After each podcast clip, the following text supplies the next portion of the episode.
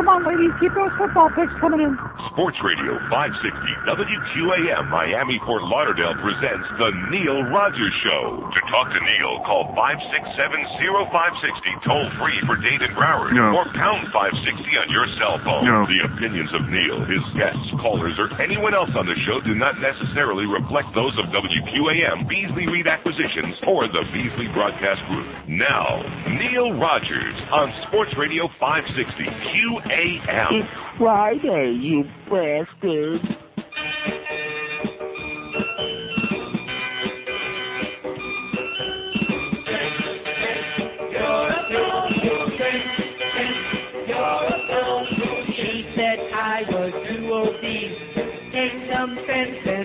release. Now she's got these hooked on these.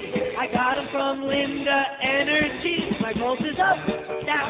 My head's spinning around and round. Haven't slept for three days now. Whoa, whoa. Some weight program gives me a braid. How many drugs do I have to take? My hair's falling out and it's been hard to see. Since I saw the Energy, you know that my heart is going wild. Feels like I wanna die. Chills that kill and constipation. Not to mention hypertension. He's out peddling drugs all day. That drops some weight, but ruins your brain. Her doctor husband says it's okay.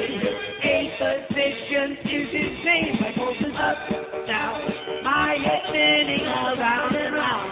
Haven't slept for three days now. On. Whoa, whoa.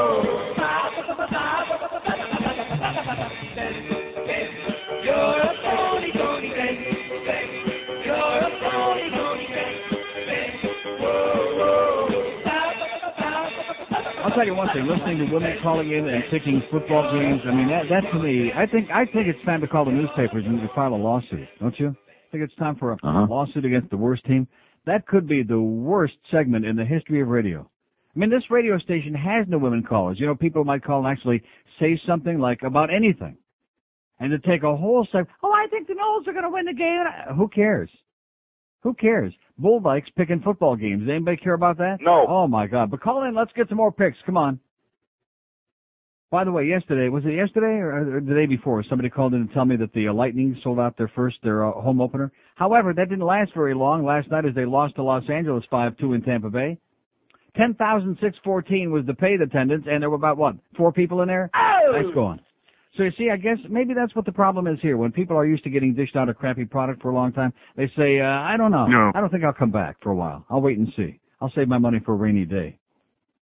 So anyway, speaking of Linda Energy and the FenFen thing, I think I might just cash in on this. FenFen makers agree to pay $4.83 billion to settle suit. There you go. And by the way, I don't want to mention any doctors who are writing these prescriptions like uh, it was coming out of a faucet somewhere. Left and right, right and left. Oh, sure, give it a shot. What do you got to lose beside all that fat, all that weight? By the way, six pounds in two days. How do you like that? It's just melting off my big fat body. But nevertheless, yeah, I had a prescription for Fen-Phen and Pondem, whatever the hell these two were, and took it for uh, an indeterminate period of time. In fact, now that I'm thinking about it, I think I took it for longer than I really did. Like maybe for months. In fact, I'm thinking, oh, I'm starting to feel the effect of it now. And the reason I say that is the settlement is open to anyone who used Pondimin or Redux in the United States, whether or not you filed a suit. So I think this is something that a lot of us who actually, you know, our physicians can testify that they wrote prescriptions for this crap and we uh, took it for a while, even for just a few days. I say, Loan me fifty dollars. give me my, my piece, give me a chunk. Althea Floyd, 42 of Opelika, said Thursday she felt too lousy to feel good about the stunning legal victory.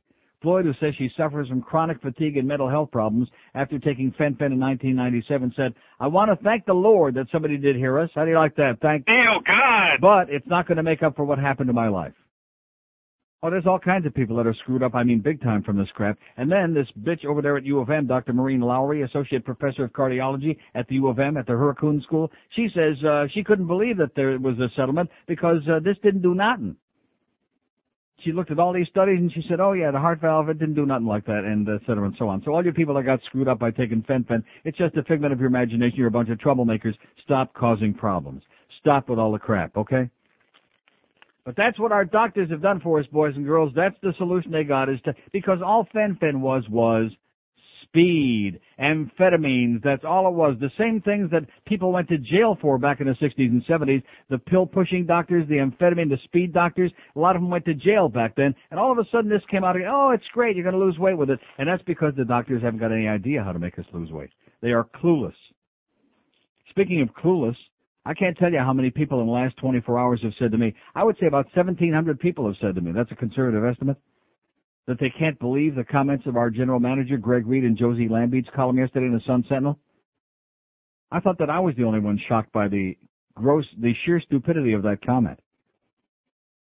The comment about the money that was raised at that troubled golf tournament, the OJ golf tournament, and a lot of people wondering how much was actually raised. By the way, did we ever find out how much was actually raised? No. No. But at any rate, it says uh, Duque originally said the event had raised 25 grand for Center One, but only 2,000 made its way to the AIDS charity. And then the comment that people are so perplexed. In fact, most people now are scratching the same spot in their head that Greg is always scratching. You know where that big oozing hole that's getting bigger by the moment is? He said some of the rest went to OJ related expenses. Boy! How do you like that? yeah, we're trying to sniff it. I mean, snort it. I mean, uh, sort it out. Not snort it out, sort it out. Like I said, we're trying to snort it out and find out where all that money went. Well, or how much there was. Adds a lot to our credibility. And then, of course, we got the big story. This is what everybody's all worked up about. I mean, with all this stuff going on, what if they got a bunch of silly women calling in with football picks? Why is there anybody in America that wants to hear women or anybody calling in picking football games? No. That's like the uh, professional gamblers, the GA people that call in on Hank show and just drive me to that goddamn dial. Uh, what are your thoughts on that uh, Dolphin Indiana? What do you think? You think they can cover? I mean, go get to GA before it's too late, okay? Line up on the Ed Kaplan GA line and get out of here. Terminal puke-inducing radio, baby. I mean, with all due respect to our four ladies who listen to this radio station out there, it's not that we don't like you. It's just that who cares? You know, in fact, I think it'd be more scintillating to have women call in and pick their nose on the air than pick football games. Or maybe even pick their, Rectum. how about that? That would be exciting. So the big thing, oh, here's a lady in Cooper City. Hello. Hi, Neil. Hi, you want to make your picks? Um, no. Okay. the reason that I'm calling is um I'm considering getting a pull, and I was wondering if any of the callers Getting a what? A, a a pull, yeah. And You're I was wondering what? if any if Hey, any of the that? callers. I was wondering What is if a pull? I was wondering if any of the callers could call in and let me know um, some good or bad pull companies, if that wouldn't be a problem. A pool? Yes, an in-ground pool. An in-ground pool? Yes, I'm wasting your time so that some of your callers Speaking can of pulling in. it, by the way, where's Waldenio today? I haven't seen him yet this morning. You want to get a pool? Yes, an in-ground pool. Yeah. And so I was wondering. Well, I give you the name of my pool man, but he's a real con artist, so I don't want to give you his name. I don't want to give well, you. that's what I want to know. I want to know who the go- but who the good pool companies are and who the. Okay, great. Well, that's some heavy. That's better than those football picks. It's not real Uh. exciting, but you hang on and we'll do, we'll get it for you. Thanks a lot. Okay, Neil. sweetheart. Okay. And don't pull too hard. Okay, there's a lady who's looking for a pool. Okay, aren't we all looking for a pool? Uh-huh. I think so. I wouldn't mind a pool, especially if Waldenio comes back. So there we go. To any of you pool people, there's a chance for a free plug. I certainly wouldn't give her Cliff's name because we know what a con artist he is. Although he did do a good job. Should I give her Cliff's name? No, better not. Here's a mobile in North Miami pool line. Hello? Yes, sir. Yeah, Neil, how are you? Okay.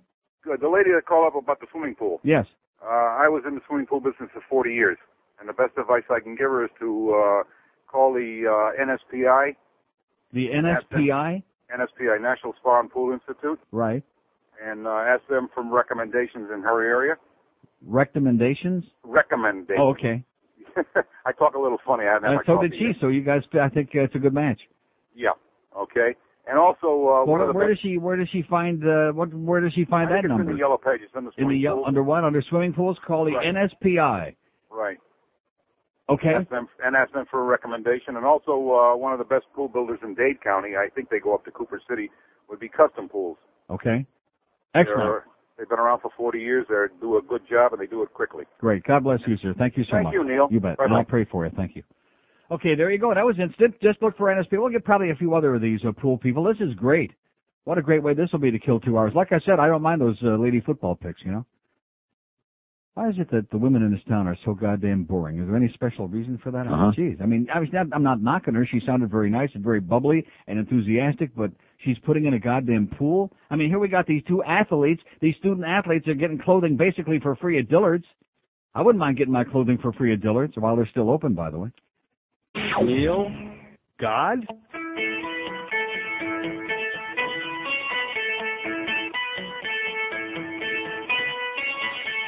I sing a low tone. I am a baritone. With me some notes cannot be found. But somehow I can't believe they want me to do this. I know what I can reach, and this ain't gonna happen. Oh no. This too high, too high for me. Out of my key, it's too high. Someone kick me right back down in my FD.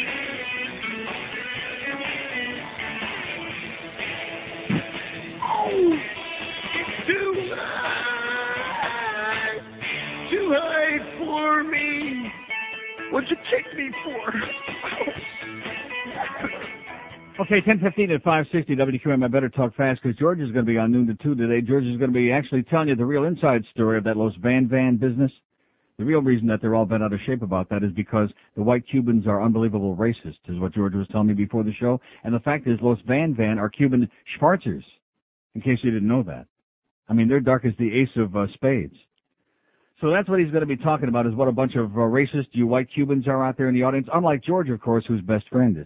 So at any rate, here's a great note from our friend Alan over there at Delights of West Boca, which is our next spot I see, by the way, so I better not go overboard, but had tremendous response, unbelievable response, and why not?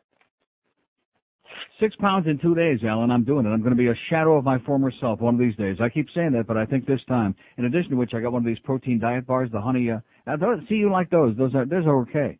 The chocolate? But these honey nougat protein diet bars, Mm, these nougat. uh, killer. They're great. Mm. Get the honey nougat, Junior. So anyway, here's a series of 4,000 articles in the newspaper. And you know something? I can't uh, get too excited one way or the other about this.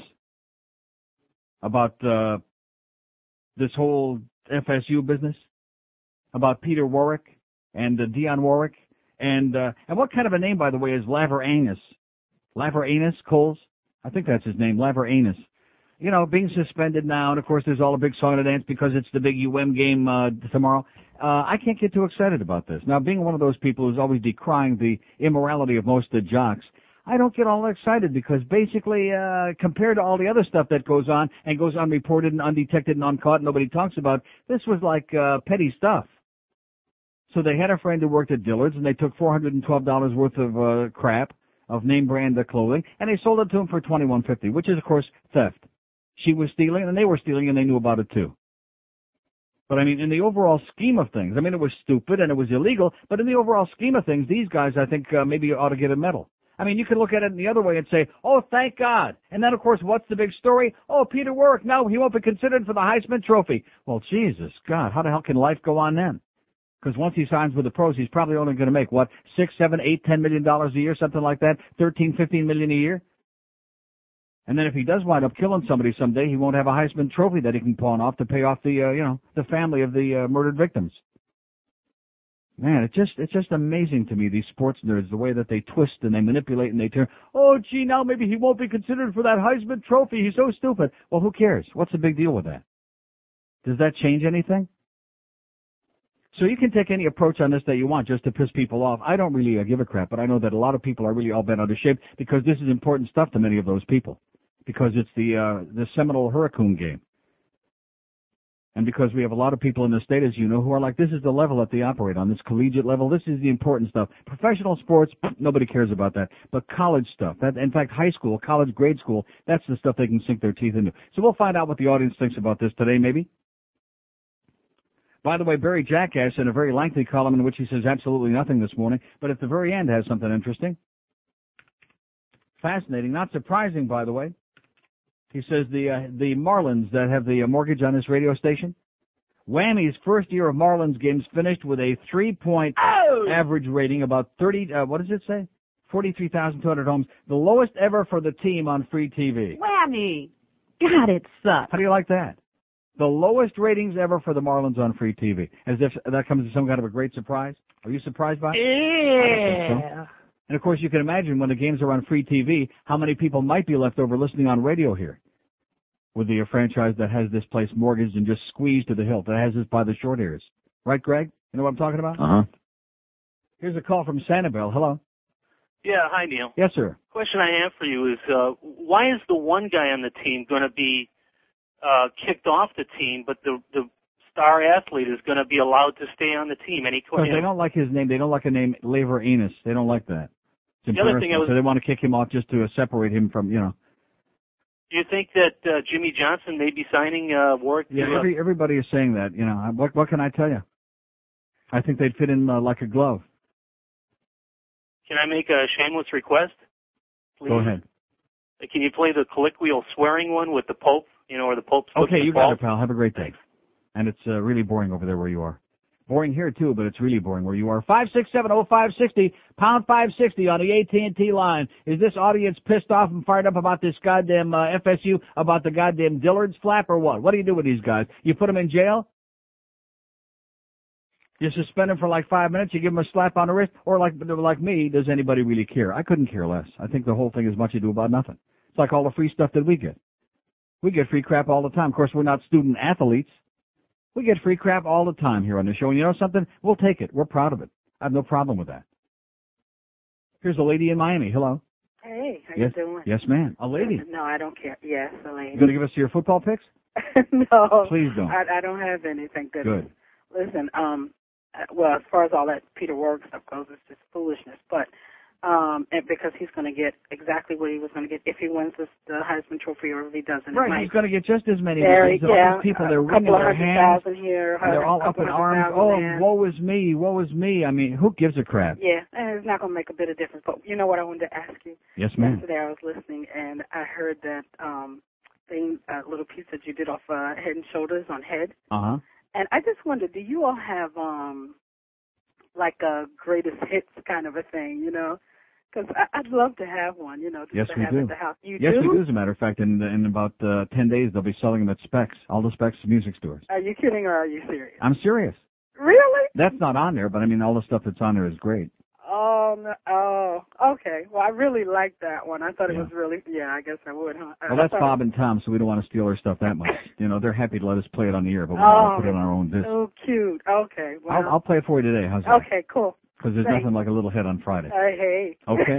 Bye. See ya. There's a nice lady. She's interested in head as opposed to picking a bunch of stupid football games. And I think that most of the guys in their audience are, you know, they'd rather hang out with women who are more interested in head than stupid football games. Yes. There you go. Rest my case. We got Hank at two. We got uh with a Jimmy. J- Oh, and by the way, I don't want to say this, you know, because I don't want to get Hank really upset. and I, Jimmy must have the naked pictures now. That was funny. Because I discovered yesterday when Hank came in here, even though he did the 180 the day before, so I'm told by Bifo on that spy report, Hank and Jimmy are like they're like Siamese twins. They're joined at the hip. They're joined at the neck. They're joined at the Rectum. Uh, it's uh, you know, Jimmy's got his number. I hate to say that, Hank, because I love you. You're a sweetheart. You're a great guy, but uh, Jimmy's got you by the short hairs. Five six seven oh five sixty pound five sixty on the AT and T wireless line. Here's Pembroke Pines. Hello. Neil. Yes, good sir. morning. First off, on the uh, the the players scandal, the only thing that that thing is going to change in anybody's life is the point spread for this weekend's game. Right. That's correct. And I'd also like to know if I can do a little uh, PSA for your listeners. Yeah. I was going over my phone bill last night, and I've gotten billed uh, the last several months thirty-two dollars a month for USPC billing questions or billing. And this is a network of uh, voicemail that they slammed onto my phone bill. I called to find out what the charges were for. They told me I authorized a separate voicemail for my other Bell South thing, and I asked who authorized it, and they played a recording that sounded almost like your OJ bit. It said some unrecognizable voice with a name they couldn't tell me, Yeah. and total USPC current charges sixty-seven dollars and fifty-seven cents for a month on my.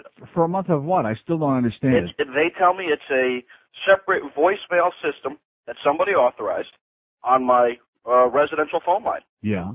and they're billing it for me. And I make you a bet that if your listeners look at their phone bills, a lot of these people are going to find this billed on their phone. Yeah. Great. It's a bunch of horse malarkey. Sounds like a nice scam to me. That's what I said. As soon as I called, they said, "Oh, we are authorized to reverse those charges, but I'll make you a bet." Until a month or two ago, I didn't really look at the bill. The bill came, it said uh, $150 due. I wrote a check and didn't think about it. Mm-hmm. And uh, now I'm going back. I'm getting back uh, six months credit on this, so I'm not going to have to pay a phone bill for about 60 days. Nice going, sir. Okay. God bless you. Thank you so much for caring enough to send your very best. Goodbye. Thank you. There's a guy trying to look out for the rest of you, okay? Any pool people out there today? No. No. Five six seven oh five. Well, she wants she wants to put up pull. She's pulling it, okay? I could understand a goddamn thing she was saying. She's trying to put in a pull. Five six seven oh five sixty pound five sixty on the AT and T wireless line. See, this audience is really worked up. I see the difference between the sports nerds and our crowd. I'd like to say that our crowd is a little bit more down to earth, but of course that would be a real stretch of the imagination. But they're just not as obsessed with silly things that don't mean for anything, or even if they are, they're too embarrassed to tell me that because they know I'll rip them an ass, which I think is more likely the probability. It's Friday, you bastard. This fall on CBS, meet a small town priest who speaks the Word of God and adds a few choice words of his own. It's Father Tourette's Mysteries. Dearly beloved, we are gathered here today to join together this f***ing damn sucking little f- sucker mother in holy matrimony. Father Tourette Mystery, a new kind of family drama from the producers of Chicago Hopeless and NYPD Blue Balls. Oh boy, oh you slut, oh you little whore bag monger, you bastard you. Sundays this fall. Spend an hour with Father Tourette right after an all new season of Touchdown There by an Angel, only on CBS. All right. 1030 at 560 WQM. Thank God that the audience, at least this audience, ain't all bent out of shape and acting goody two shoes and holier than thou about this uh, FSU business, about these two athletes. I just don't care. I just don't give a crap, okay? We got all these uh, drug dealers and uh, drug addicts, not to mention no names. People uh, doing all kinds of grotesque things and beating up their girlfriends and knocking them downstairs and shoving them in goddamn lockers, little things like that. And nobody seems to care about that. So who cares about getting a few, uh, you know, the freebies from Dillard's? In addition to which, you know, Dillard's is having a rough time anyway, you know? Maybe they ought to be happy about guys wearing their crap uh, walking around, these big shots. Here's Kendall. Hello. Hey Neil, uh, is this the Guru station for gambling? Yes, this is the gambling. This is the GA station. Work thing? What is it? Uh, uh, Okay, get a new phone, sir. Call me back when you get a real phone. Five six seven oh five sixty pound five sixty on the AT and T wireless line. Here's Lake Worth. Hello. Hey Neil, Yes, sir. I was calling you about the uh, girl that wants a swimming pool builder. Yes. AAA Customs Pools out of Coral Springs. Yeah. Phenomenal. Uh, built one for me in February. I had water in my pool in 28 days. No uh, red tape. Uh, people in the office are great, and I recommend calling Alan Bryson from AAA Custom Pools. And uh, another little tidbit is I own a steak and seafood business, and this guy's so awesome that uh, every time someone finishes a pool, I, I deliver steak and lobster to him. Great. Sounds like a real incestuous relationship. Well, uh, no problem. Thanks Listen, so I want to ask you one other question. Do you like, you're doing the Atkins diet, right? Yeah. Or do you like steaks or seafood? Yes. Okay, well, if you want, I'll send you some comp steaks or seafood to help you with the diet. I've lost 20 pounds in the last uh, three weeks doing the Atkins, and a lot of my customers are doing it, so I'll set you up. Okay, great. Thanks so much. Adios. Have a great day. Okay, there's a guy who's uh, whoring the show a little bit. What's wrong with that? Do we care? No. No, anything to kill a little time today. Till George comes on and talks about Cuban swingers who are racists. Five six seven oh five sixty, and you notice no uh, no rebuttal of that. No rebuttal of that. Of course, you know that's the interesting thing. In fact, we ought to take a poll. Which is the most hateful group of all? Because we know that Schwarzers are very anti-Semitic. They hate the Jews. And we know that uh, Cubans hate Schwarzers, and of course we know that Mexicans hate Cubans, and everybody hates Mexicans, and it's just it's great, like National Brotherhood Week. Seriously, it's like a contest. Which group is the most hateful, and who hates? Let, let's find out who hates black people the most. Is it like white people, white Anglo's, or is it white Cubans? Now, that's Other a- black people. Huh? Jamaicans, I think. You think maybe the Jamaicans hate American uh, black? Yeah, I think the most. Yeah. Now, why is that? Don't they they have a sense of humor? bad. Don't they enjoy the Jeffersons? What's wrong with them? Here's Coral Springs. Hello. Coral Yeah, Springs. Yes, sir. Hey, uh, I know you're sick of hearing about it, but I'd just like to throw in one quick thing in regard. Sick regard of hearing about what? Florida State. No, I haven't heard anything about it yet. I'm waiting. Okay. I'm waiting to hear this tremendous response. Oh, okay. Well, what my comment is is I found it kind of interesting that on the day that the uh, uh, announcement was made about these players being in trouble was also the day that they announced Bobby Bowden receiving a contract extension worth millions and millions of dollars. Right. And here's a coach being paid this kind of money, and these guys are getting relatively nothing in comparison. The NC2A is the closest thing to slavery that we've got in this country. Right. Also, um, That's right. Just like B, even Bifo, a little weasel like Bifo said yesterday, he's absolutely right. Let's stop pretending, okay? Let's call it semi-pro ball or whatever we want to call it. Exactly. Let's start paying these jocks, and let's start, you know, and and yeah, they're not buying any textbooks anyway. So what difference does it make? Well, not let's only have a whole separate part of the campus for them for the dumb jocks, and let's put kids in there in their spot and get the scholarships who really want to get an education. last time they blamed what happened up at Florida State on sports agents, and Ken Jenne, who was then in the uh, state Congress, uh, passed a law regulating state uh, regulating agents. Yeah. Who's he going to regulate now? Who are Anybody they going to blame can. this one on? Anybody he can, man. Yeah. He'll get Oh. the stormtroopers in here. You mark my words, that Nazi Ken Jenne. Oh yeah, they'll they'll have them up your rectum. Anyway, uh, other thing, I don't know if you happen to see this, but uh, I believe it was yesterday in USA Today. They were talking about the story surrounding the uh, NFL awa- awarding expansion franchise to Houston rather than Los Angeles. Yeah. And the mayor of Los Angeles had a rather interesting comment. In spite of them losing this uh, franchise, he said that he was proud of the effort that had been made on behalf of his city and proud of the fact that their uh, proposal had included a new stadium which did not cost the taxpayers any money. How do you like that? Isn't unlike, that a novel unlike approach? in Houston where they put it on the ballot and the dumb taxpayers were so desperate to get their football team back, they said, okay, we'll pay for it. Yep, yep. So they're studying at the Wayne Huizinga School of, uh, of Right. uh, Policy Of handouts, right. And let me say it again. 10,000 sold tickets in Tampa. This is the third place they've played in over there with their crappy hockey team since it started several years ago, about nine, ten years ago. And uh, nobody's going to this one either because they got a crap product and nobody wants to pay to see crap. Can I say one more thing? Yes, sir. I love your show, Neil. God bless you. Listen to you every day. All right. Take care. See ya. Yeah, let's keep building stadiums and uh, putting crap in there and then get act all surprised like I was yesterday. What am I screaming about people not coming to the Panther game? They gave you crap for two or three years. They char- they soaked you through the uh, nose. Then of course this year, like I said yesterday, they've raised the price on the concessions. They've cut the selection down. They give you a bunch of tasteless crap. And they wonder, gee, how come they're not coming back? and sucking it up. It's going to take a long time before they win the people back there.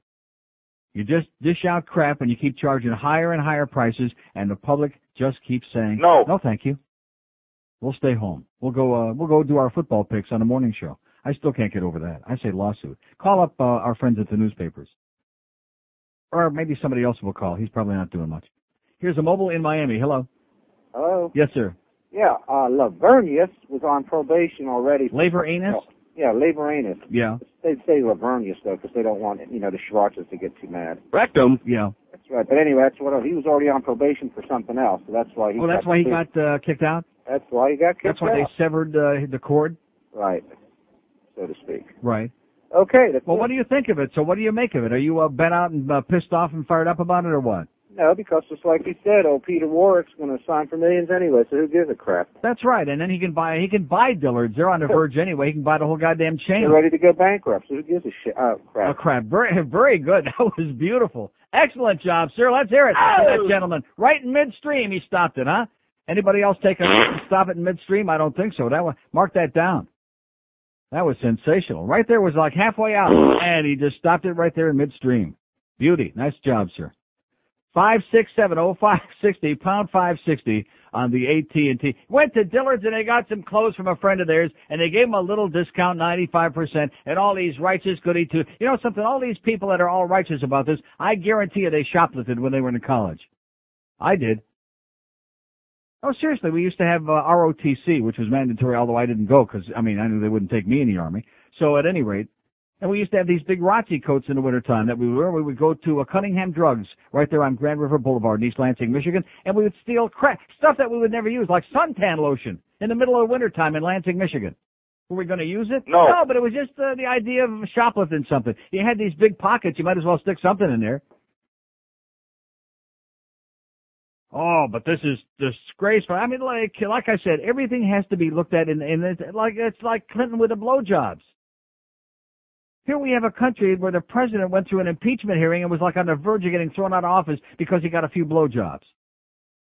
But we got all these goddamn cokeheads, all of these murderers, all of these arsonists, all of these crazy people, and uh not to mention mass murderers. Not to mention Lawrence Phillips. Oh, then that guy I'll call again, by the way. Here's a mobile in Hollywood. Hello. Hello, Neil. Yes, sir. Uh, two things. Um, I'm a Jamaican, and one of the reasons why I can't stand uh, black Americans, Yeah, man.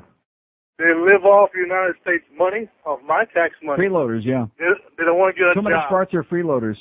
Yeah, and all all all they complain about, oh, well, it's the man, it's the man holding us down. It's, it, they they can't do nothing for us, and you know it's it's so ridiculous. Yeah. If I can get up out of my bed three o'clock in the morning, go to a job, and work, take care of my family. Remember what JFK said, ask not what the honkies can do for you, ask what you can, uh, you know, do for yourself."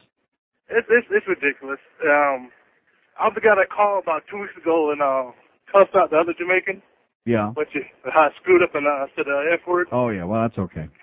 Yeah. I always say F them anyway. Okay, listen, have a great day, pal. You too, Thanks Neil. for your refreshing honesty. He said that you Schwarzers out there are a bunch of freeloaders and you're destroying America is what he said. And of course, he's a good upstanding Jamaican. Yeah, He man. knows how to jerk pork. WIOD. Oh, I hate that station. Hi, Felicia. Gee, I love your dress, and your hair looks so shiny and manageable. Are you still shampooing with head and shoulders? Gosh, Chick, I stopped using Head and Shoulders a long time ago. I mean, honestly, who grows hair on their shoulders anyway? yeah, right.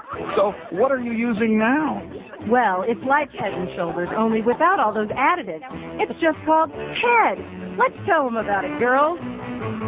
If you're tired of your old shampoo, yeah, yeah, frustrated and feeling blue, yeah, yeah, just remember what I feel better if you get some head. Wow! Where can I get head? Lots of places, Chick. You can stop by my place later, and I'll be happy to give you some head.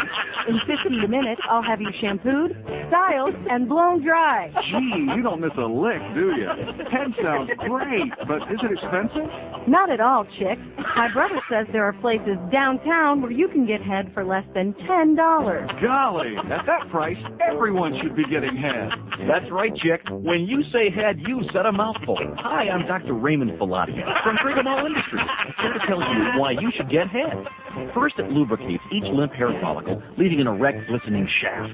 Then the scalp's natural oils are sucked out of the root, leaving your hair soft, shiny, and exhausted. Nothing does the job like head. Great! Can I get head from my hairdresser, Bruce? Probably, but you might want to try your girlfriend first. Go out and get some head today. All Yeah, right. yeah, a little squirt goes a long, long way. Yeah, yeah, you'll look better and you'll feel terrific. Yeah, yeah, when you get head, you're a lucky tip. Want hair with lots of volume? Nothing gets it up like head. Available at a price you won't find hard to swallow. And it's going down every day. Honey, we're out of shampoo. Can you go out and get some head? What did you say? I said I want you to go out and get head. Oh, thank you, sweet Jesus. I'm going downtown. And head makes a great holiday gift. Last Christmas, my wife gave me some head. Then I gave her a pearl necklace. I've never seen her so choked up. My girlfriend used to give me head, and then we got married. Now I'm lucky if I get Jergens lotion and a National Geographic. You.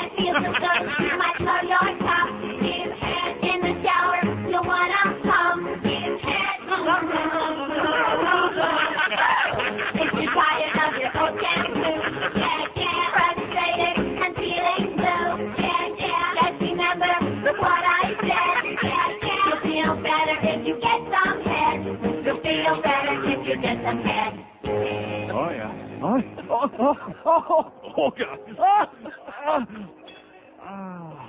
Head shampoo. Come on, give it a shot. My hair looks great. Could use a nap. 1047 at 560 WQAM. Here's a fax that uh, says, I wonder if you saw the story of the newly discovered whorehouse in Miami. The answer is yes. Yes, I did. And it says uh, they employed uh, at least two minors, but since it's been reported that no police officers were involved, they're giving updates every hour. The one where the cops were all involved from all over Dade County, from every force in the county. Have we heard any more about that? No. About that internal, that infernal investigation? No. No. How come we don't hear any more about that, I wonder? You don't think it's been swept under the carpet? Uh-huh. Huh. 5670560, pound 560 on the AT&T wireless line. Here's Miami. Hello. Hey, good morning, sir. Yes, sir. Got a question for you. You've got me interested in those uh, Delight food bars. I heard you comment on uh, how many carbs they have, but I haven't heard anything about the uh, fat or the protein in those things for my diet. Well, this particular one has got 22 grams of protein and it's got only 5 grams of fat, which is Excellent. Yeah. Oh, and, and like I said, I mean, it's not going to say it's delicious, like the best thing you've ever had, like a candy bar, but it's not bad. It's edible as opposed. It doesn't have that metallic taste that some of the other ones have. Not Oh, to yes, mention, yes, Not to mention the. Atkins bars, right? Oh, and uh, here's a little information for you on your little uh, possible fortune with the fen-phen company. Yeah. I'm always reading those exercise magazines and everything, and one of them always keeps an eye on the new drugs that are coming out for fat loss. Mm-hmm. After they did all the uh, tests on the lab rats and everything, about six months before it ever hit the market, they knew that a whole bunch of those lab rats had the same problems that people have now. How So they knew ahead of time, and they still put it out on the market. I want my piece of the uh, pie, even though I only took it for a short. Like I said, I took it for a long time. Oh yeah, but I'll show you how uh, Uncle Sam and the FDA are watching out for us, man. They knew ahead of time, and someone's palm definitely got greased You on that got one. it. That's right. Okay, thanks a lot, pal. Thank you. See ya. Protein diet, honey nougat. See, now, I shouldn't put that on the air because now he'll sell out of these. And I'm the one that needs these desperately because these tide me over. These are uh, just fine. See, the problem, like, it's not, you don't want to do the Rick Sanchez Atkins diet where you go and eat six steaks and then uh, throw something else on the grill, like that in, insipid thing we read in Jose Lambiet's column a couple of weeks ago. You notice how Josie Lambe is like kind of like intruding into the whole, uh, operation here? Into area, he's got his testicles into every part of his radio station? Five six seven oh five sixty. Let's hear it for Peter Warrick and Laveranues uh, Coles. Let's hear it for those guys, okay? What's wrong with showing the kids of America how to get a good deal? What's wrong with that, huh? In fact, the Schwarzers are learning from us, Yidlacha. If you can get it wholesale, what's wrong with that? Here's a mobile and Hope Sound. Hello. Yeah, how's it going, Neil? Pretty good, sir? Yeah, it's a good show today. No OJ, no fire alarms. Uh, Not yet. Yeah. It's not 11 Uh, o'clock yet. Don't count your chickens before they lay a big one. A real big one. FSU, they ought to can their butts. Yeah. Uh, I, I think that's pretty bad. I mean, not not because they stole, because they were stupid enough to get caught. Yeah. Yeah, if you're gonna do stuff like that, which is tantamount to shoplifting, at least at least look around a little bit, you know. I I I mean, if you you walk in, uh, See, but when you're a big pampered jock like these guys, especially Peter Warrick, you think you can do these things with impunity, but you think your stuff doesn't stink anymore because you've been treated that way. You know, they put them up on a pedestal and they think they can basically get away with whatever the hell they want. well, what the guy said before, as far as the uh, NCAA, uh, they they treat them like slaves over there. It's unbelievable. They ought to get something out of their efforts at least for uh, the work they do and the the plays that they make. Okay, amen. Let's start paying them. Everybody agrees with that. Let's start paying these kids and stop with the hypocrisy, which of course is number one in America is hypocrisy. Don't do as I do, do as I say. Don't go out and get a little ahead like it said in that bit. Just, uh, you know, pretend you're not getting it. Everybody else is, and especially if you're the president or a senator or anybody else. Bunch of bullcrap. That's why Jesse Ventura is a breath of fresh air. If he would just cut himself off from all these other silly people he surrounded himself with, like Donald Trump, rhymes with chump. But at least it's going to be some good comedy anyway with this reform party. We should have known when Ross Perot stood up there and started making little sounds, those silly little sounds and flapping his ears like Dumbo the clown. We should have known that uh, it was going to provide for a never-ending comedy. Here's a mobile in Fort Lauderdale. Hello. Uncle Neil, I got a question of great public importance for you regarding The Godfather. Yes, sir. Yeah, they've been showing the whole thing this week, and I've always been uh, troubled. The one scene where Frankie Five Finger Pentangeli Yeah. is about to testify before the Senate committee. Well, you're not going to ask me about his brother again. I mean, we've had. That. I mean, it's so obvious. They made him an offer he couldn't refuse. They brought in his brother, and if he didn't change his story, his brother was going to have a little problem, a little headache. I, I mean, I just wasn't sure if it, It was was, out of it was the a matter of respect. Yeah, between the brothers. It was between the brothers. In other words, if you don't, uh, if you if you spill the beans, we're going to spill his brains all over his nice Greek soup. And, and speaking of The Godfather, uh, any good uh, ca- casinos you recommend in Vegas? I'm going there for the first time. MGM Grand, Tropicana, you'll win a lot of money. All right, thanks a lot, Neil. Stay out of Excalibur. Stay out of the uh, all those chintzy, cheesy places on the other side of the street, including New York, New York. Go see it. Just don't gamble So they're showing that again. Thank God for a new generation that hasn't seen it before, that has a desperate need to find out what real the real world is all about, as opposed to my good friend Izzy, who says there is no mafia. They're making us Dagos look bad. Five six seven oh five sixty pound five sixty on the AT and T wireless line. I don't see any psychosis or hysteria. Thank God. We got a level-headed crowd here, unlike those sports nerd shows where they're all going hyperventilating about a couple of guys that went in there, a couple of jocks. Got a good deal there at Dillard's. What's wrong with having your kids get a good deal? By the way, only the Jamaican, you notice the Jamaican guy was the only guy honest enough to talk about why he hates Schwarzers. He was the only one. George is going to be telling you between noon and two why he don't like him too much. Five six seven oh five sixty. Isn't that what you told me? That's what you were going to talk about today. Why they won't let Schwarzers into those swing clubs because they don't want to let them swing it too far. They let them in. Are there Schwarzers in the ones you've been in? A Couple. And was it true? Were they hung like? uh I didn't look. Oh yeah. Here we go again. It's called denial. I've been in the locker room with Let them me and- say this yeah. to you, okay? If it was that big, how could you not? Even out of the corner of your eye, you must have good peripheral vision. They keep it pretty dark in there. Maybe that's why they let him in. Here's a mobile in Fort Lauderdale. Hello. Yeah, this is John. Yes, yeah, John? Yeah, I'm calling about that guy, that Jamaican that just called in. Yeah, that First- drug dealer. Yeah. Yeah, first Yeah, of all, man. first of all, how the hell is he going to say black people use his tax money if he's not from here? Well, maybe he's a citizen now. Maybe he's a Uh, Jamaican American. Oh, it doesn't matter. It's still not his money if he's a Jamaican. Well, maybe Second- it's my money. Second of all, Maybe it's my money. second of all, he's he's uh, the reason why blacks don't like. uh Well, well, well, let me ask you. They're so arrogant. You can't tell them jack. Oh, that's you can get that's a word in right on, brother. Let me tell you, those Jamaican women, they're the most arrogant bitches. I've always said that. They're they're the, they look down their nose at you like their stuff don't stink. And the men, and the men are the same way. You can't tell them nothing because they're trying to talk over you. Right.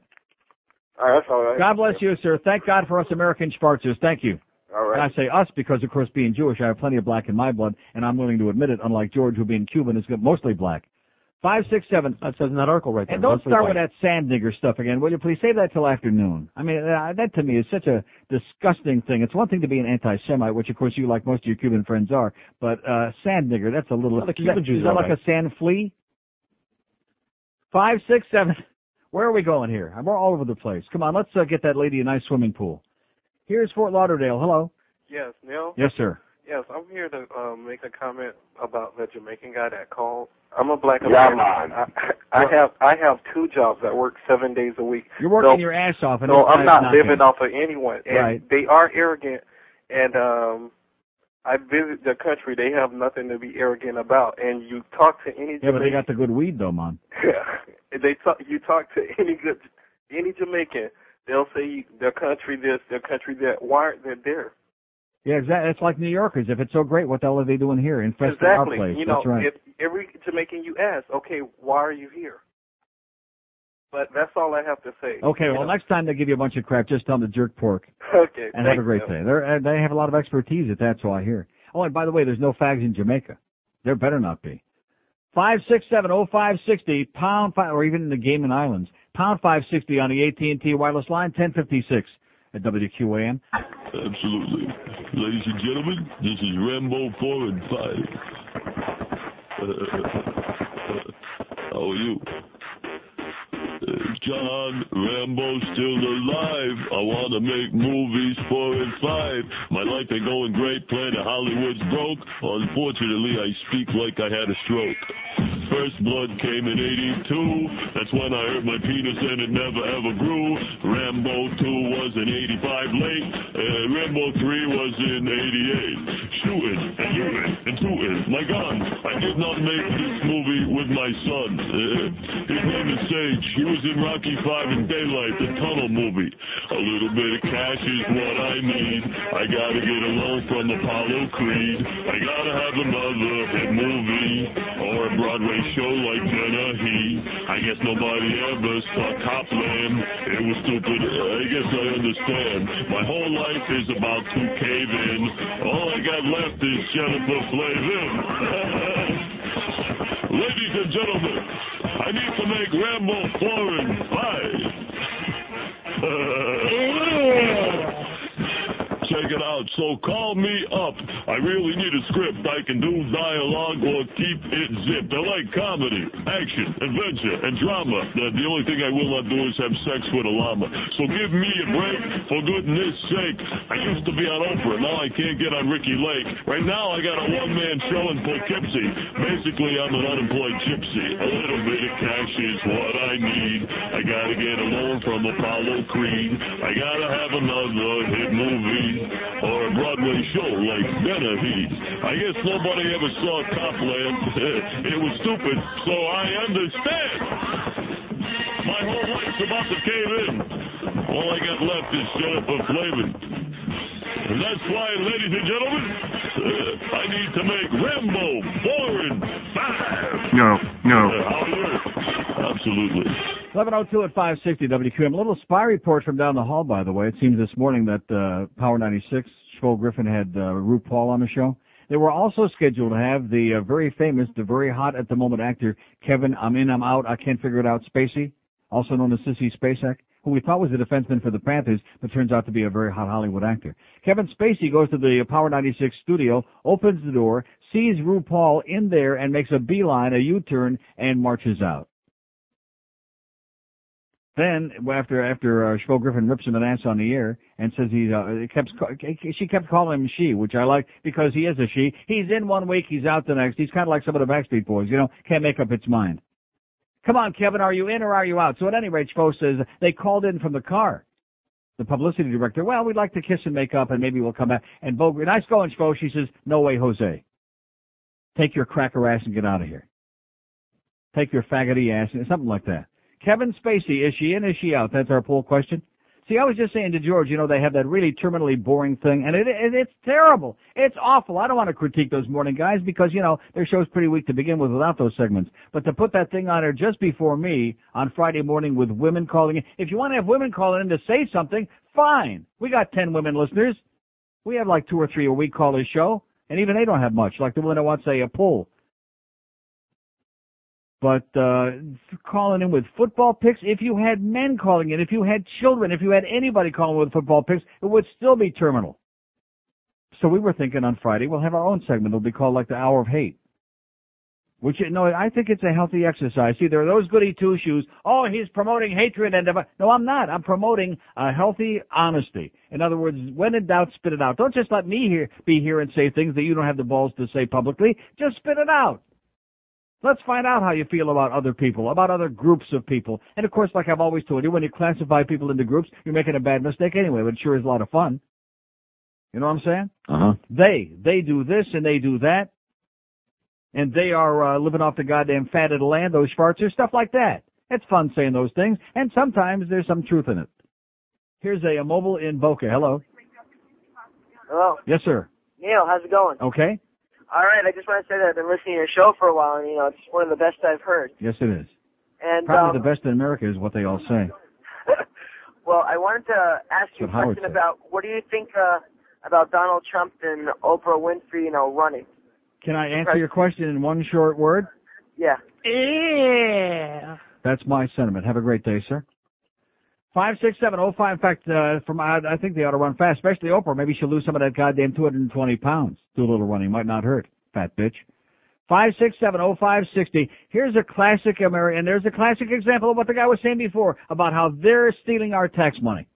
Oprah, billionaire. Does she have any talent? No. Does she bring anything to the table? No. Does she offer anything except kill an hour every day for bored housewives and give Channel 4 a, cha- a desperate hope to try to resuscitate some audience in a failing TV station? No. Nothing else. Nothing else. And she's a billionaire. So they're right there. It's a good story for all you little uh, black boys and girls out there in the audience and all you others. Maybe learn to speak English. At least you can speak English. That's a good start. And by the way, oh, there's some great stories. A nice, uh, Fred Grimm, you know, who I gotta give my hats off to Fred Grimm in the Herald. He means well. Sometimes he's on target, writes a good column. He didn't write a good column today, but at least he means well. About the jam sessions at Flanagan High, which we've had a lot of calls about that last couple of weeks, about five. About the fact they got almost 5,000 students in there. It says enrollment at Flanagan, just three years old, the school, has swollen to twice the architect's intent. And the reasons aren't mysterious. Broward County, like the rest of South Florida, combines a reluctance to tax itself on behalf of education with a refusal to check hellbent housing developments that are overwhelming the school district with new children. There you go. And it, you know what it's like? It's like the NRA. Oh no, there's nothing wrong with uh, you know guns. It's just we don't need any new laws if we would just enforce the laws that are on the books. And it's the same thing with school tax money. Oh, we don't need any more money. We already got enough money. We just need to get them to spend it in the right places. That's the that's the excuse for not wanting to put enough money in so we get kids a decent education in this state. Because basically this state is run by a bunch of old farts. The Gray Panthers and the Gay Panthers and the uh, Florida Panthers. That's what's running this goddamn state. Schools tumble, stumble, and tumble on limited English. Here's another story in the same in the same goddamn uh, morning. Student shortcomings get uncertified teaching. I mean, if I had a million dollars for every goddamn unqualified, uncertified teacher in South Florida, I could get out of here right now instead of waiting till noon. That's right. It's a disgrace. And you people out there, you know, it's not important. That's the thing that frosts my ass. I don't get it. I don't understand it. People say to me, oh gee, we listen to your callers and we just wonder how it is that you uh, get through the day every day with some of these stupid people. Florida, I'm not saying that we got a lock on it unless you've ever been to Mississippi or Louisiana, but Florida, I mean, this is a place where there's just millions of dumb people in this state. And you don't blame them. It doesn't make them bad people. They just never had a goddamn education. They were never forced to get smart. Oh, a call from Gainesville. Hello. Hey, Neil. Yes, sir. You're not calling to gloat today, are you? Uh, no, sir. Good. We don't want to. We don't want to rub it into Bobby Bowden too much. Oh no, but it, it was uh, Uh-huh. in our in the uh, student newspaper. There was a uh, a thank you given to them uh, for for revitalizing our season. Right. But uh, I just heard you talking about After that devastating loss to Alabama last week, I should have mentioned that. It was uh, it was not pretty. Yeah. Uh, and the fans too are not pretty. Yeah. But but Jay Barker used to be quarterback at Alabama. He was very pretty. well, I have no comment on that. Of course not. We don't want to, uh, you know, Can't beat that gator meat. we don't want to sully, uh, sullen uh, your image. Uh, I, was- I heard you Sure. talking about I heard you talking about Flanagan High School, Right. of which I'm a proud uh, alumni. All right. Alumnus. Yes. alumnus, yeah, and um, it was bad. It was it was bad. Um, I don't know. I really don't know what they're going to do. They we have a freshman annex now that that all the ninth graders go to this portable site. Portable. Have, yeah, in uh, way out in, in West Pembroke Pines. In Yenamsville. Yeah. Yeah, and uh I mean there's still I mean, when I, I graduated last year there was a graduating class of about seven hundred and they're thinking this the next year graduating class is gonna be about twelve hundred. Unbelievable. And then the one after that's gonna be about fifteen hundred. It's got to be really, uh, you know, it's got to be really uplifting to the kids of the state to know that the parents, that the adults in the state don't give a crap about them. It's it's uh, terrifying to me. It's frightening. Well that's true and, and the teachers at Flanagan are very are very special. Yeah. They they don't they don't have a shot to be special. They are special, and uh, they've worked on some of the on some of the worst conditions, and um, the students there uh, students there are at a disadvantage as it is, and Flanagan High School is is at a bad start. You know, we're only four years old. Yeah. Or They're only four Well, years I'm going to pray for them all weekend long, and maybe we'll wake up Monday morning. There'll be a whole like a bunch of new schools, but I doubt it. Listen, have a great day, pal. Good luck to the Gators. Thank you, Neil. Okay. Good luck to those Gators, baby, because they're licking their wounds from last week, and they'll be okay. They'll survive, even in spite of that redneck Steve Spurrier. Yank it, baby.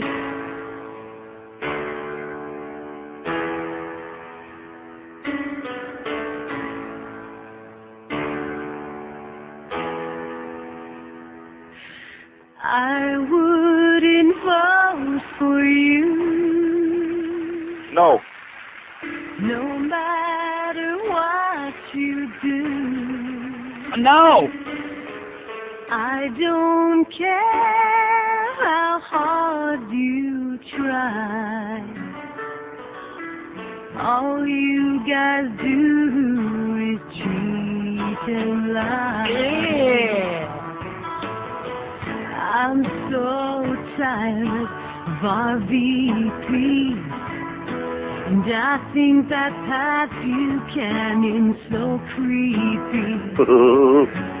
Bradley is the next jock, and Forbes is just a joke. And George W. Bush oh, spent the 80s snorting coke. I wouldn't vote for you. No matter what